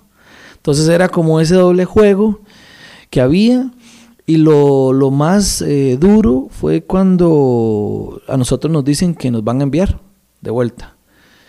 Y ya, entonces, ya estábamos allá. Ya no podía, digamos, en mi caso, yo ya, ya había pasado etapas así duras y ya dije, yo no me puedo regresar a mi país sin ese papel, ¿verdad? Y entonces era negociar prácticamente todas las semanas con los profesores y de hecho, recuerdo una vez cuando, cuando hablamos con el director del instituto, Eh, de profe, ve aquí no nos podemos ir sin esto y también si es necesario los últimos seis meses estar encerrados en la, en la habitación, porque eran unas habitaciones muy pequeñas, pero para sacar esto lo hacemos, pero aquí no nos podemos ir sin ese papel. Y bueno, afortunadamente salimos. De hecho, me acuerdo, yo me gradué hoy y al otro día ya iba de regreso porque ya tampoco quería uno estar allá en el sentido de que eh, nosotros nos movilizaron inclusive porque traían personas del, del, Japón en el extranjero a nuestros centros, que eran centros más seguros, y a nosotros nos pusieron hoteles. Entonces fueron como situaciones eh, que no se siente uno del todo bien, ¿verdad? Pero al final todo el mundo la estaba pasando mal. Hay países como, como España, Italia, a veces decenas, eh, decenas de miles de muertos. Entonces, pues bueno, eh, yo creo que es parte de la resiliencia que tiene uno que tener como ser humano, ¿verdad? afrontar esas, esas, tapas duras. Y bueno, pasó, digamos, aquí, aquí yo creo que más bien ha sido, se han muerto muchas personas, pero la forma de, de enfrentar la pandemia, digamos, yo aquí me siento mucho más libre que en Japón, porque uno no podía usar, por ejemplo, el transporte público, era prohibidísimo. Eh, no podíamos movernos del lugar, del barrio donde estábamos. Entonces, pues sí, en esa, en esa, en esa parte es muy diferente y aquí pues Costa Rica es un poco más complaciente, creo yo, que en esa parte pues para bien, digo, de algunas personas que pueden movilizarse, ¿no? Gino, la cocina piroclástica, ¿qué es eso? ¿A dónde nace? Nació en Japón. Es que Gino le gusta cocinar, a mí también. Yo, yo, Gino es con su cocina piroclástica, yo soy con el fuego Ivancho, que es parrilla. Gino es parrillero también, pro, ¿ah? pero Gino tiene su cocina piroclástica, ¿verdad? No sabemos qué fines tiene con esa cocina piroclástica, qué será, si quiere invitar a alguna muchacha a cenar, a prepararle la cena, o qué será el juego de esa cocina. ¿Cómo estuvo esa cocina allá en Japón? ¿Aprendió de algún masterchef? De su... Bueno, la, la, cocina piroclástica eh, es, yo le digo que es como una cocina que, que cualquier persona puede hacer, ¿verdad? Algo sencillo, eh, rico y, y de, el nombre piroclástico es como las cuestiones volcánicas y siempre intentando hacer cosas nuevas o por lo menos experimentando, ¿no? Eh, yo, a mí me gusta mucho cocinar, de hecho, cuando, cuando he tenido, digamos, he vivido solo, cocino bastante, o por lo menos los fines de semana me jalo así una buena comida, así, que pescadito, que el ceviche samurai que tengo patentizado ya. ¿Cómo es eso? Es un ceviche, una receta que aprendí, eh, tiene por lo menos unos seis años esa receta de, de, de maduración. Porque eh, me enseñaron una vez. Es porteño, ¿no? No, no es porteño. O sea, es una, es una combinación entre ceviche peruano, japonés y tailandés. Dice uno, ¿verdad? Pero tiene ingredientes, tiene jengibre, tiene mucho atún, pulpo y cosillas ahí que yo le voy agregando. Eh, y pues bueno, ahí siempre lo hago, ¿verdad? Eh, y allá en Japón tenía unos compañeros que cocinaban muy bien. Uno de Bután, que cocinan cosas un poco diferentes. ¿Cómo qué? Eh, bueno, ellos tenían uno que, eran unas papas, me acuerdo, eran papas con, queso, súper picantes, ultra, ultra picantes, y les agregaban eh, como una crema, una crema que ellos hacían ahí, una crema media dulce, y luego los echábamos así en unas tortillas que ellos hacían. Entonces, pues bueno, y con hongos, dau, daukatsu, algo así se llamaba. Eh, japonés, la comida japonesa, deliciosa, pues, bueno, yo como lo que sea. Yo como, no tengo ningún problema para comer. Eh, pero la japonesa es una comida de alto nivel, muy buena. A mí me encantan los mariscos. Entonces, bueno, recuerdo que siempre me, me quedaba al final de la noche, como a las 8 de la noche, iba al supermercado y ya todo estaba a 50% de descuento.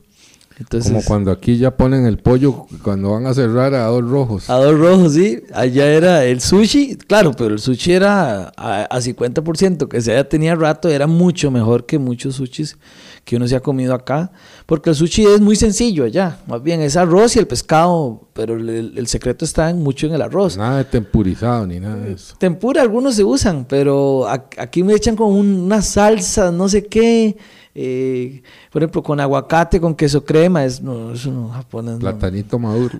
sí, o de pejibaye, he visto. No, ah, no, eso no, no. No, entonces, eh, habrían muchas cosas ricas, el dim sum que, que se hacen Ah, no, los eso sí. carajos, sí, muy buenos. Eh, también hacíamos, recuerdo una vez una señora me invitó a, a cenar en un hotel que estábamos y hace un pescado eh, en una salsa dulce buenísima, me enseña la receta y entonces pues eso lo va agarrando uno para la cocina piroclástica, ¿no? Entonces ahí vamos aprendiendo cosillas nuevas. ¿Cómo estaba el asunto de la cerveza ahí en Japón, Gino? Eh, bueno, a mí la cerveza casi que no me gusta. Tirármela Me encima. me encanta. Sí, muy buena, muy buena, pero eh, sí, muy cara. Muy ¿Cuál cara. es la mejor? ¿Asahi, Sapporo, Kirin? Esas son las como las comerciales que uno encuentra aquí, digámosle, uno, allá la que más se toma es la Asahi. A mí me gustaba mucho, mucho una que se llama Premium, Premium Malts, muy muy buena. Esa sí. es como decir la, la bohemia de aquí. el De japonés, cinco tejas. el japonés tiene, tiene tres tipos de cerveza. O sea, tiene muchísimas marcas, pero son tres grandes tipos. La tipo bohemia, que, eh, que es muy barata, sí vale, vale como 600 colones de precio acá. Y chop, chopu, le dicen. Luego está la, la cerveza normal, digámosle la, la Pilsen, que es la que más me gusta a mí. Eh, y también luego hay una un poco más, Más premium. que es esa, como Premium Malts, que sí era muy buena, ¿verdad? Pero eh, sí, muy ¿Y esa rica. cuánto sí. valía? La Premium Malts andaba como en 2.500 en un supermercado. O sea, si era como tomarse una estela o algo así. Sí, pero una cuestión cremosa, sí, increíble y riquísima. ¿Ah, sí, sí? sí, sí. Muy, muy buena, muy, muy buena. Saque no mucho. Eh, saque, no, no me gusta tanto a mí el No, saque. que no... no- no, me gusta, digámosle. De vez en cuando uno se tomaba un saque. Bueno, uno de los compañeros eh, de, de Bután hacía huevos con saque.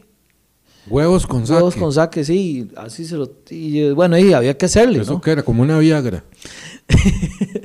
De ahí, eso era, eso era como un aperitivo que tenía el, el- este mae.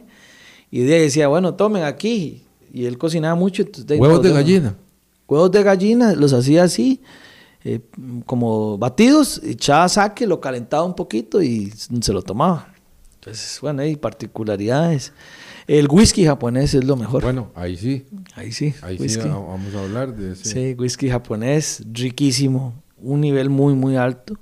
Y Single, las... malt, single malt. Single malt, sí, me encanta, riquísimo el whisky japonés.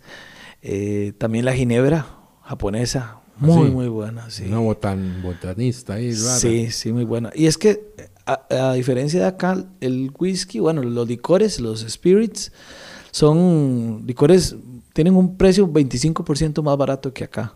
No sé por qué, pero la birra es más cara. Entonces, de, yo lo que hacía era tomar este, de ginebra, ¿verdad? Y whisky casi siempre, ¿verdad? Muy bueno. ¿Y qué whisky encontró ahí? Buena calidad, relación precio-calidad. Porque sí he visto de whisky de hasta 200, Ah, sí. 300, 500 dólares la botella. A como hay, hay unos muy ricos japoneses de, de a 50 dolarcitos la botella, ¿verdad? Sí, sí, sí. Yo tomaba uno por ahí, eh, de hecho se llama Fujigama, y entonces sí, era un buen precio, buena calidad, un single malt, riquísimo, ¿verdad? Eh, luego nosotros, los compañeros, nosotros teníamos una banda de tres maes, eh, este mae de Bután y uno de Mongolia. Entonces todos los viernes hacíamos una banca, porque no habían bares cerca tampoco. Nosotros vivíamos así, aislados, y además todos no se podía ir a bares ni nada. Entonces empezamos a hacer una, una banquita de, para tomar whisky. Recuerdo que, de como las diferencias de países, llega y me dice este bután, ah, mira qué rico, man. me compré un whisky mexicano. Y yo, bueno, y no sé, ¿verdad? Voy a tequila. verlo, era tequila y lo estaba tomando con coca. Y yo, man, bueno, Charro negro. Sí, a tonto. Y el otro compañero era tarrearse así, agarraba eh, un vaso y ¡pum! No, no lo, entonces empezamos a, a- eh, uno, a dar unas clasecitas de, de tomada de whisky. Y entonces todos los viernes y sábados en la noche ahí a- afuera de donde vivíamos, que era un corredorcillo ahí, que había un pasto, ahí nos sentábamos a, a tomarnos los whiskitos, ¿verdad? Después de la semana. Los tres mosqueteros. Y Gino, cuando le tocó a usted representar a Costa Rica, ¿qué platillo hizo para la noche de culturas? Ah, sí. Cuéntanos eso, porque yo sé que había otra tica ahí, ah, no sé cómo le fue a ella. Sí, eh, yo creo que ella hizo como un picadillo, no, me acuerdo. Ah, no. Le dio un derrame casi. Sí, sí. bueno, sí, ella hizo un picadillo, yo me acuerdo. Yo me fui a un mercado de, de pescados y me hice un ceviche y además una sopita de mariscos ahí, normal, ¿verdad? No mucho, no muy allá. No hay frijoles, digámosle, no encontrás para el picadillo chicasquil que hace la mamá de Justin, nuestro director de cámaras. allá de, de Villacolón. De Villacolón, no. De hecho, sí, ese día fue de cuando hicimos platillos latinoamericanos, eso fue lo que, lo que hice. De hecho, un compañero hizo arepas con masa de o harina de arroz porque no había, no hay de, de maíz y así, ¿verdad? Eh, una vez recuerdo cuando me invitan a, a un festival, estaba yo en una isla volcánica que me fui a finales de año de vacaciones. De ahí hay un festival ahí, yo no sé hablar japonés y me invita los dueños del hotel a comer ahí, porque estaban dando la comida porque ese día, ese festival, las personas, em, los barcos zarpaban a, hacer sus, cosas, ¿verdad? Entonces hay una fiesta donde los, los marines tiran naranjas y usted está con una caja ahí recogiendo y tiran papel higiénico, no usado, ah, pero tiran ahí rollos de papel higiénico, frutas y cosas de esas. Y recuerdo que había una olla grande como un caldo negro. Y digo, yo aquí sopa negra. Ah". Me dicen, venga, tráigase un platito, ¿verdad? para que lo pruebe. Y yo cuando lo pruebo, era un, caldo dulce, dulce, dulce. Y yo me dieron un huevo. Digo yo que era un huevo, pero era un, dulce japonés. No era huevo de los mil años, no. No, y los frijoles eran dulces. Y, ya, y eso que ya, me lo dieron. No me gustaba porque yo me preparé para una sopita negra que a mí me encantan. Eh, la de la bamba. De la bamba. Sí, qué rico. Y en eso, de, yo me lo, me lo tomo, yo, bueno, y yo me lo tomé rápido para no, ¿verdad? Ya pasar, que pasar el sabor. Y seguro me dieron que me lo tomé tan rápido y con cara de que me gustó. Eh, otro más, y yo no, no, otro más, y bueno. Pero hasta que me traqueaban los dientes de lo dulce que era esa carajada. Pero sí, hay experiencias diferentes. ¿Y cuando iban a la ciudad, cómo era esa experiencia? ¿A cuánto estaban de la ciudad? Nosotros estábamos... iban a hacer? ¿Si iban a bailar? ¿Si iban a qué? ¿Cómo era la cosa? Cuente. De ahí es que cuando cuando yo llego a Japón, este, ya los dos meses estaba llegando la pandemia prácticamente. Y cuando uno reside, uno dice, voy a estar un año, no tengo que quemar todos los cartuchos de una vez, ¿verdad? Y como a mí lo que me gustaba también era pasear a ver volcanes y es muy caro moverse en Japón. Entonces, de, uno tenía ahí una, una platilla ahí para no gastarla de una vez. Eh, pero cuando salíamos, digamos, de la casa a Tokio, más o menos se duraban como unas tres horas en tren, tren rápido, para que no era tan cerca. Y luego de a mí me gustaba un barrio que se llama Shinjuku, eh, y me hizo un japonés, un amigo japonés muy, muy, muy buena nota. Y entonces él era el que me guiaba y me decía, vamos a este, vamos a ir. Nos hicimos compillas de, de birra.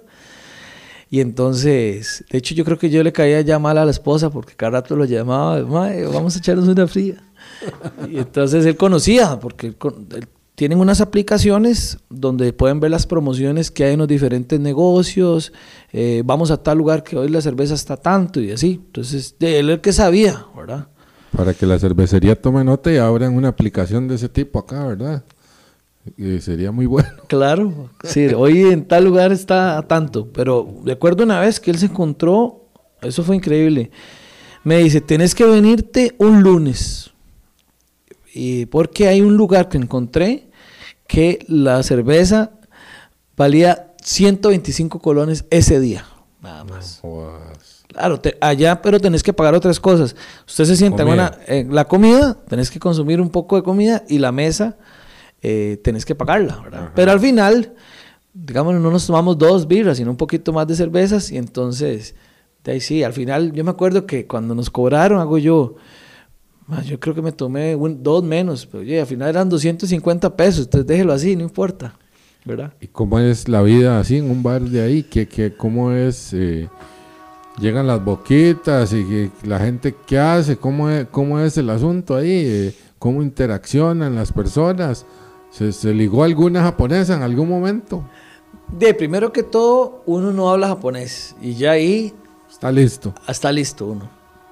Lo segundo, no, en los bares casi nunca hay música.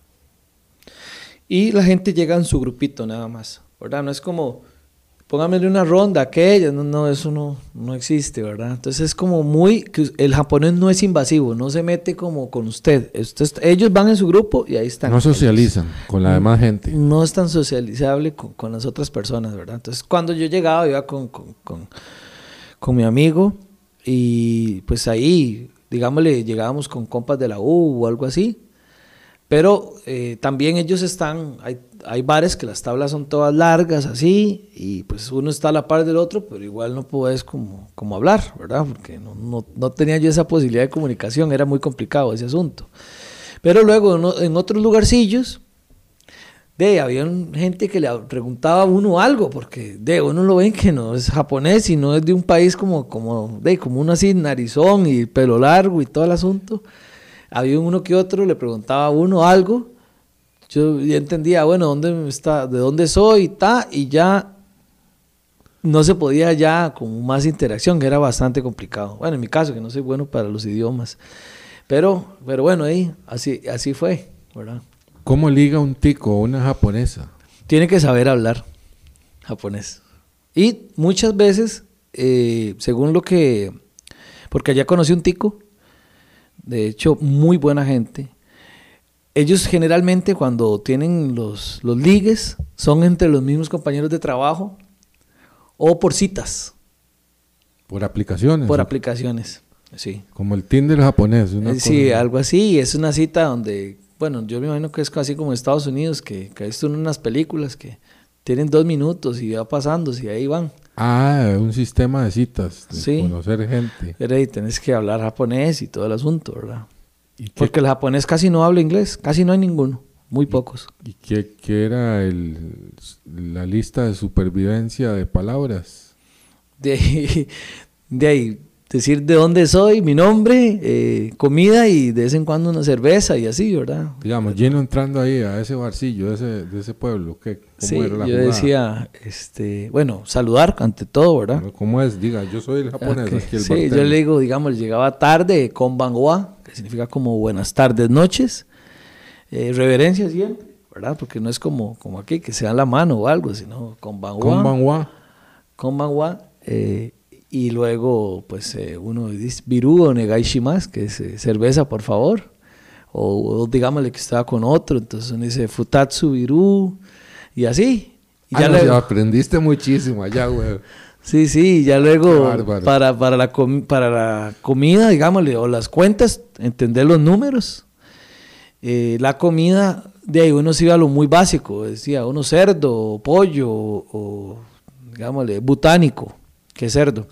Entonces le preguntaba a uno, "Ey, ¿cómo? Yo no, está bien, eh, como sea, usted le haga el cerdo ahí. Y así, ¿verdad? Sí, eso era difícil. ¿Y en street food pudiste comer comida callejera? Sí, sí, sí, se, se encuentra bastante, sí, cosas ¿Y bonitas. qué tal es? Bien, bien, bien. La verdad es que ¿Disfrutabas más la comida callejera o comida ya de un restaurante?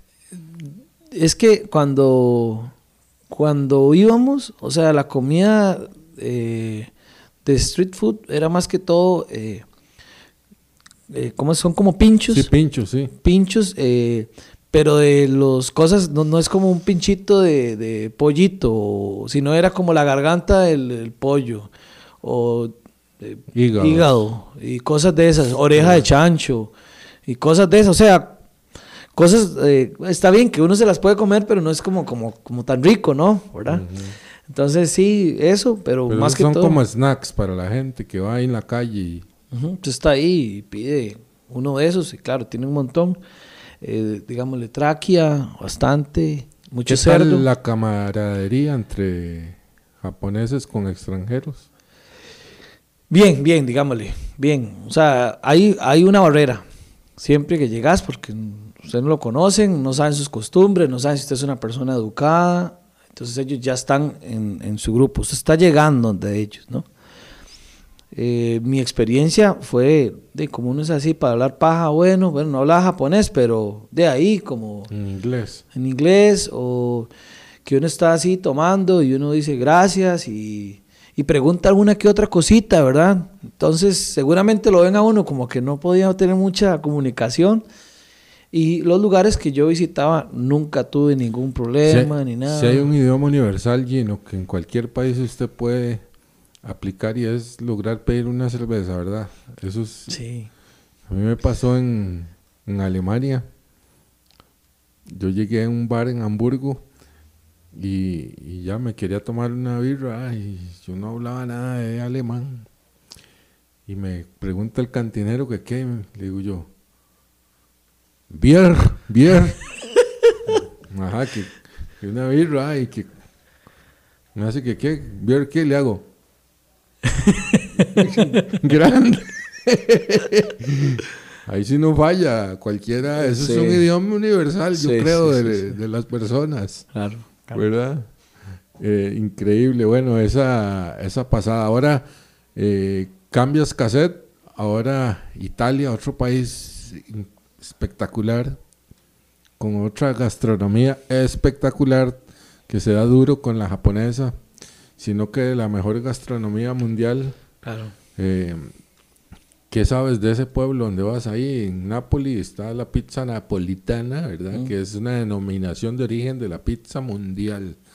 Por el agua de Nápoli, alguna cosa tiene para hacer la masa, para que eleve la masa. Entonces, todo un, un, un cuento que hay con la pizza de denominación napolitana. Hablanos un poco de ese lugar que has investigado, dónde vas a vivir, cómo es el asunto. Sí, en mi caso, bueno, eh, apenas llego yo allá, me voy a una ciudad que se llama Boloña, eso es al norte de Italia. Ahí voy a estar en cuarentena con, con un- donde un profesor que es muy amigo mío, él ha trabajado en Costa Rica muchos años, un investigador de volcanes. Y de ahí eh, me muevo a, a la ciudad de Bari, eso queda enfrente al, al Océano Adriático, eh, del otro lado de Nápoles. Y eh, estoy ahí unos días, ese va a ser, digámosle, mi, mi centro de operaciones. Pero el volcán queda en, en Nápoles. Ahí estuve en una ocasión. Y sí, es una locura. De hecho, me decía el profesor que, que en, en el caso se está acostumbrado a trabajar en los volcanes es con selva, pero aquí la selva es cemento, porque toda la ciudad de Nápoles está construida sobre esa erupción volcánica. De hecho, en Nápoles, muchas la infra- infraestructura es de color amarillo por esa erupción volcánica. Entonces, pues bueno, lindísimo estar viendo el Vesubio, estar eh, en ese lugar tan extraño, porque en el volcán, o sea, yo cuando estuve ahí, eh, hay fumarolas y todo en la carretera. Hay gente que vive en cráteres también, cráteres grandes. Entonces, eh, pues desde ese punto de vista va a ser bastante interesante la comida cuando he tenido la oportunidad, y pues buenísima las sopas, los pescados eh, y la pizza ni para qué, que es muy barata. Y bueno, pues Y es un idioma más transparente, el italiano, que podamos capish un sí, poco más. ¿ah? sí, sí, sí. Sí, es un poco, no tan difícil, claro, hay que ponerle, ¿verdad? Porque yo he estado llevando eh, clases de- del doctorado en estos, en estos meses, pero cuando te hablan, digámosle, rápido, sí, sí te quedas, ¿verdad? Entonces, o sea, agarras palabras, pero ya cuando es así, eh, hablar o entender una idea como tal, sí, es, sí hay que llevar clases, ¿no? Pero ahí vamos a ver, por lo menos eso es otro ambiente, ¿no? Está más cerca también uno de la casa, digámosle, de Costa Rica. Eh, y además conozco muchas más personas en Nápoles, muchos de los profesores que, que voy a tener los conozco por cosas académicas. Y Muchos estar- son mentores suyos. muchos son, digámosle, mis profesores en mi pasado, aparte de Raúl, son, son italianos. Yo he llevado clases con ellos en otros seminarios, eh, cursos cortos, y ahora voy a estar cerca de ellos, con los cuales tengo una amistad muy profunda, muy, muy agradable. Y pues más bien ellos, cuando les conté que, que gané la- el doctorado, estaban súper contentos y que bueno, vamos a estar juntos y vamos a ir al volcán juntos y todas esas cosas van a ser bien bonitas. Bueno, ha sido un gusto haber entrevistado a Champagne aquí durante... ¿Cuánto llevamos ya, Justin? Hora y 50 minutos casi con un artista de Hollywood, ¿verdad? Como lo es Champagne. Ah, no, mentira, Gino González. Gino, ¿qué pasó con eso de champagne? ¿Te han basureado ahí ciertos amigos? Ah? No, Sí. pues yo sí te veo un cierto aire. Sí, sí, un aire, ah, un, aire, un aire. un aire ahí. Ah. ¿Qué es la joda de champagne? No, pero vieras que a mí ya me lo han dicho en muchos lugares. No no es rajando, digámosle, no, pero, o sea, me han dicho, digamos, me lo han dicho en Japón, eh, también me lo dijeron, me dijeron allá en Italia que champagne, ¿verdad? Pero seguramente no sabe mi nombre y le dicen a uno champagne. Entonces ya, ¿verdad? Eh, y en algunos que otros compañerillos y compas, eh, amigos, eh, también le dicen uno en chingue, ¿verdad? Claro, ahí ya creo uno roncha, ah, porque de ahí se muerde la gente, más que champagne de casado, se casó con Madonna, eh, Charlize Theron, sabe, ¿verdad? De ¿Qué nivel? ah? ¿Qué nivel, ah? Pero sí, sí, es la joda, sí, sí, sí, de ahí sí. Es para levantar roncha ahí en el Face. Sí, sí, sí, solo para, para crear este... Sí, yo veo ahí detractores como Álvaro Sánchez, Sí, es que- este otro muchacho, David Roversi. Sí, es que me estás diciendo puras pegas de chorizo, ¿verdad? Sí, les- le tiran duro. Ah, Sí, claro. Eh, Como se parecen a, a no sé cuál actor, porque no sé a quién es. Álvaro es el de App, Ah, sí, sí. el de la película. Sí, sí, cuando él lo ponía ahí, yo acuerdo, en el Facebook también. claro. Y Roversi, y que ese, y medio italiano, dice él, por el apellido. Roberts, imagínate. No, hombre. Eso dice él, ¿verdad? Más de aquí que de allá. Y de ahí, no, esos más siempre están jodiendo la vida. Estamos en un grupo disparan un puro chingue de Saprissa y la liga y como Cristian Montero y todo. Chino, y, y en esta transición que fue entre Japón Costa Rica, ¿en qué, se, ¿en qué gastó el tiempo aquí en estos meses? Lo vi que estuvo muy metido viendo buen cine, ¿verdad? Vio películas clásicas que se está preparando para los próximos documentales. Vi que vio Ciudadano Kane y todo. Y, ¿Qué te gusta del cine? Bueno, eh, me gustan, las que no me gustan son las de, ¿cómo se llama? Superhéroes. Me gustan las viejas, las películas viejas, así, que, que Clásicos, tiren clásicos. clásicos, clásicos. Que Chaplin y o qué? Bueno, este, veía muchas de, de Coppola, ¿verdad? Eh, también, bueno, hace poquito me tiré una buenísima del Hombre Elefante, Buena. buenísima. Eh, Kubrick, ¿para qué, verdad? Mm. Eh, muchas cintas, bueno, mi actor preferido, Al Pacino, ¿verdad? Tiene Eh. muy buenas pelis. Está solo. Y entonces sí, de hecho casi lo que hago en las noches es que veo una peli casi que día por medio y una noche este, veo peli y el otro día me traje unos libros de allá de filosofía japonesa y toda la cosa que son muy muy interesantes. De, ¿Por qué entender? El que, ¿Por qué el japonés no roba? Entender esas cosas. ¿Por qué no roba un japonés? Es que más o menos hace unos cinco siglos, cuando estaban los samuráis en su más y mejor, Ajá. el honor era lo más importante. Se hacían matar ellos. Si usted llegaba y, digámosle que usted tenía algo ahí y lo tocaba, un poquito de comida, aunque usted tuviese hambre, usted lo que tenía que hacer era sepuco, ¿verdad? Porque usted había tocado algo que no era suyo. ¿Qué es hacer puco? Se- Sepuco es como el harakiri, ¿verdad? Que agarran la, la espada. Ajá. eh, Entonces usted tenía que- Hacerse matar ellos. Exacto. Entonces, eh, si usted no se hacía matar, todavía era más deshonroso porque llegaba otra persona y ch, le volaba la cabeza. Eh, y entonces, bueno, es como, como bastante duro, ¿verdad? Entender que si usted lo hace, usted faltó a, a eso, que, ese honor, ¿no? Entonces, pues eso, entendiendo un poco esos libros muy, muy interesantes, que es el, el Bushido, es el camino de- del guerrero. Y para otras cosas también sirve un montones, ¿no? Para enfrentar cómo los más se enfrentaban, cómo los más se, se levantan después de un terremoto otra vez y toda esa filosofía japonesa, que es bastante bonita. Y allá, bueno, más bien en Japón fue que otra vez se me metió las- la cuestión de ver las películas, muchas películas japonesas buenísimas, de un carajo se llama Akira Kurosawa, todo eso. Muy bueno. Y así, ¿verdad? Ahora, eh, estos meses que estuve aquí fue, pues prácticamente compartir con mi mamá, que en la casa de ella, ahora estoy ahí de refugiado estos días, y dar un curso de Ir a comer chicharrones donde Montero. eh, chicharroncitos donde en la ventanita del chicharrón, eh, de vez en cuando una sopita negra, eh, y así, ¿verdad? Al final también dimos un curso virtual, se llama Viaje al Interior de la Tierra, igual con niños, eh, estudiantes, adultos mayores, 13 personas se apuntaron a este curso. ¿Y, cuándo se gradúan o qué? ¿Cómo está el asunto? Eh, ya, ya fue la última clase, teníamos una gira al volcán, a donde era la graduación, pero como ya me tengo que ir en carrera, ¿verdad? Eh, queda pendiente. Queda pendiente, sí. Personas buenísimas. ¿Les vas a mandar su certificado y todo? Ellos aprendieron de sismología y viera qué complicado era enseñarles de sismología en, de forma virtual, porque era, hay que hacer cálculos matemáticos, picar las ondas sísmicas, que la onda P, que dónde está la onda S.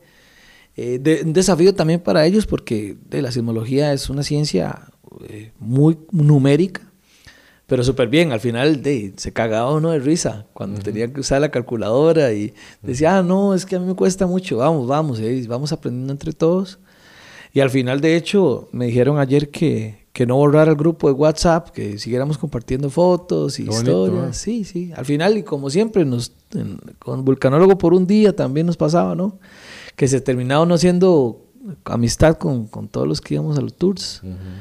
Y pues bueno, eso estuve en estos tiempos, también preparándome, tenía clases, entraba a las 2 de la mañana clases en Italia, horario italiano, digamos, y aquí eran 9 de la mañana, hora Italia, 2 de la mañana aquí, entonces de ahí tenía que estar ahí aguantando, ¿verdad? Pero bueno, no podemos irnos sin hablar de esto. La erupción disparó el terremoto háblenos de esa teoría que ha dado de qué hablar ¿verdad? en varios estrados eh, de la academia. Sí. es una, una hipótesis suya o una tesis que usted presentó. Sí, cuando, cuando yo, yo fui la primera vez a Japón en el 2012 y estando allá se dan tres grandes terremotos en Centroamérica de eh, magnitud mayor a 7 en 10 semanas algo totalmente extraño. El primero ocurre en Nicaragua, el segundo en Costa Rica y el tercero en, Guatemala. Y dos volcanes hacen erupción. Entonces yo estando allá, me entra la duda, ¿no? Porque yo iba con otro tema de, para, un curso que iba y tenía un profesor, un maestro, un, japonés increíble, eh, Izumi Yokoyama, y ese sensei eh, había escrito de estos temas en Japón este, en los años 70. Entonces, pues él empezó dándome herramientas para entender qué, cómo, cómo, qué pasa, ¿no? Regreso acá, pues eh, vuelvo a ganar ahora esta maestría y entonces propongo como tema de tesis esto, ¿verdad? Para ver si eso pasó o no, ¿ok? Y conforme pasa el tiempo, porque yo he estudiado, pero nunca había estudiado tanto en mi vida como allá en Japón. Realmente yo en la UCR estudiaba, pero no tanto, la verdad. Después de, me puse a prueba, la verdad. Y entonces, conforme pasaban los, los, meses, íbamos encontrando cosas y cosas y cosas.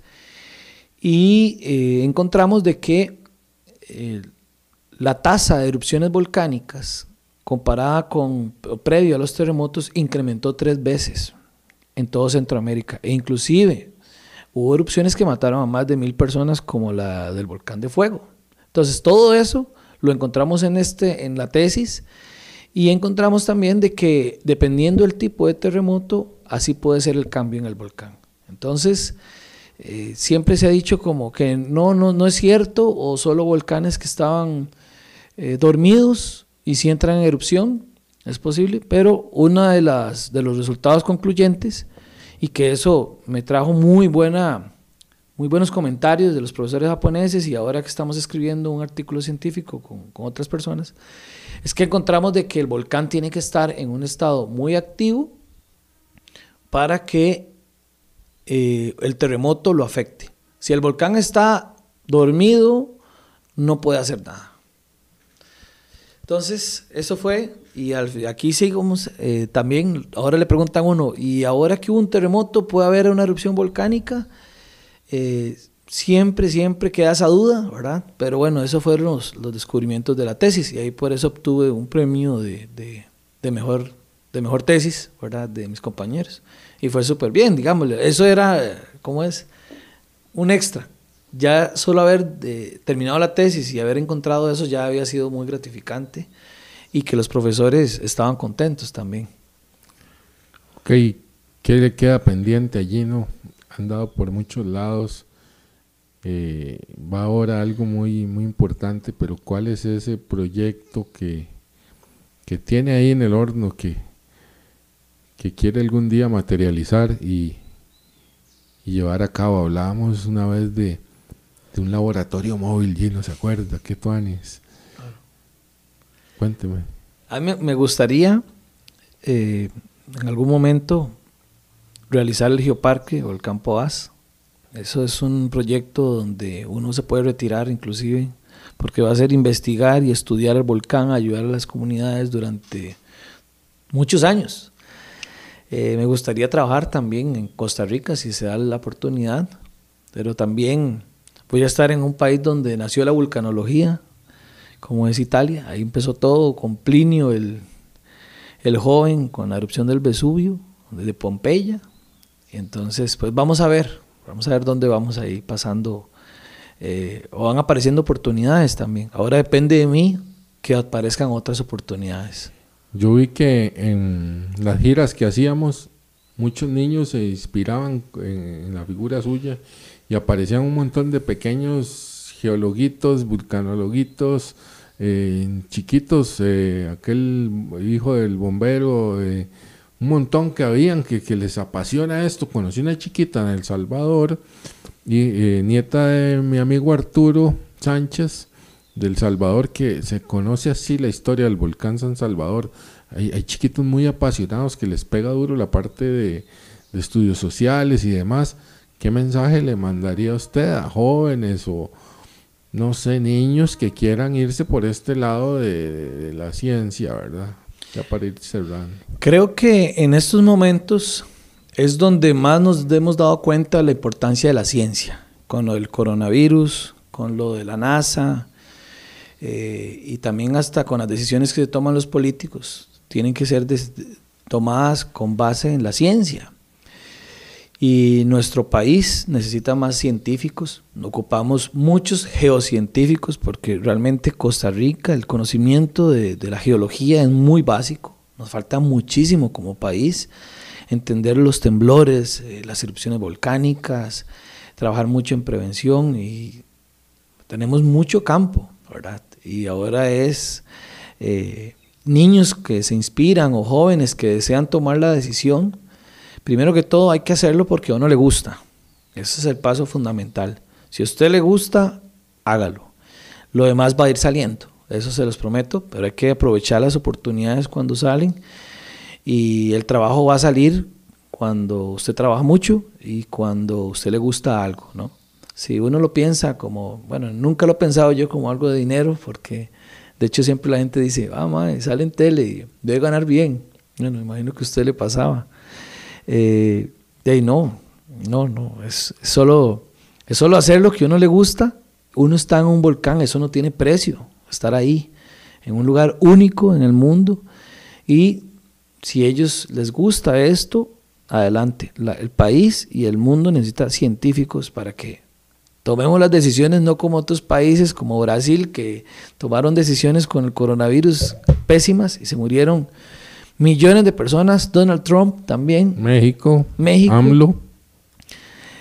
Porque no, no creen los científicos, falta mucha ciencia y también el país necesita invertir bastante en esto. Entonces, pues, más geocientíficos, más niñas en la ciencia son también muy importantes. O sea, necesitamos el STEM. que, que el STEM, sí, necesitamos mujeres en ciencia.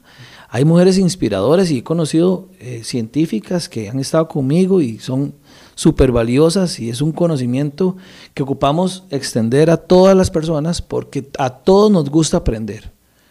Hay gente que es más curiosa en estos temas y en otros, pero cuando yo llego y hablo aquí de un volcán, usted le explica a alguien de cómo funciona el periodismo o algo así que no sabe, la persona es curiosa, ¿no? Es como esta pintura, esta, esta pared tiene este color, pero si yo hablo con un pintor, él me dice cómo lo hace, yo ya me intereso por la pintura. Eso falta más, ¿no? Expander ese conocimiento que tenemos. Storytelling, que llama ahora. Bueno, Gino, muchas gracias por ser el invitado cero de este podcast que, que estamos iniciando. Muchísimas gracias, muchos éxitos, de verdad. Eh, si quieren que entrevistemos a otras personas, me pueden dejar en los comentarios acá en YouTube. en los comentarios del video a quién quieren que entrevistemos, ¿verdad? Vamos a sentar mucha gente, como les decía, en esta silla, Dios mediante. Eh, esperamos que hayan disfrutado esta, esta conversación. Como les digo, este podcast no tiene reglas de nada. Ha sido una conversación que ha fluido muy rico. Eh, eh, los primeros minutos, pues sacamos lo que es temas de agenda y pues ya luego es la persona en una charla muy relajada, ¿verdad? Entonces eso es lo bonito de esto. muchas gracias a los que han visto el video, los invito a compartirlo eh, para que llegue a mucho más gente. Gino, buenas tardes, muchísimas gracias, que, que tengas muchos éxitos en este viaje. Muchas gracias Iván, muchas gracias a todas las personas que nos acompañaron, a todo el equipo de Nobu, ¿verdad? Como siempre, calidad. Y pues nos estamos viendo, muchos éxitos. Chao, pásenla bien. Buenas. Voy a hacer el cierre otra vez, Justin. Bueno, chao, muchas gracias por haberse conectado. Pásenla muy, pero muy bien. Nos vemos.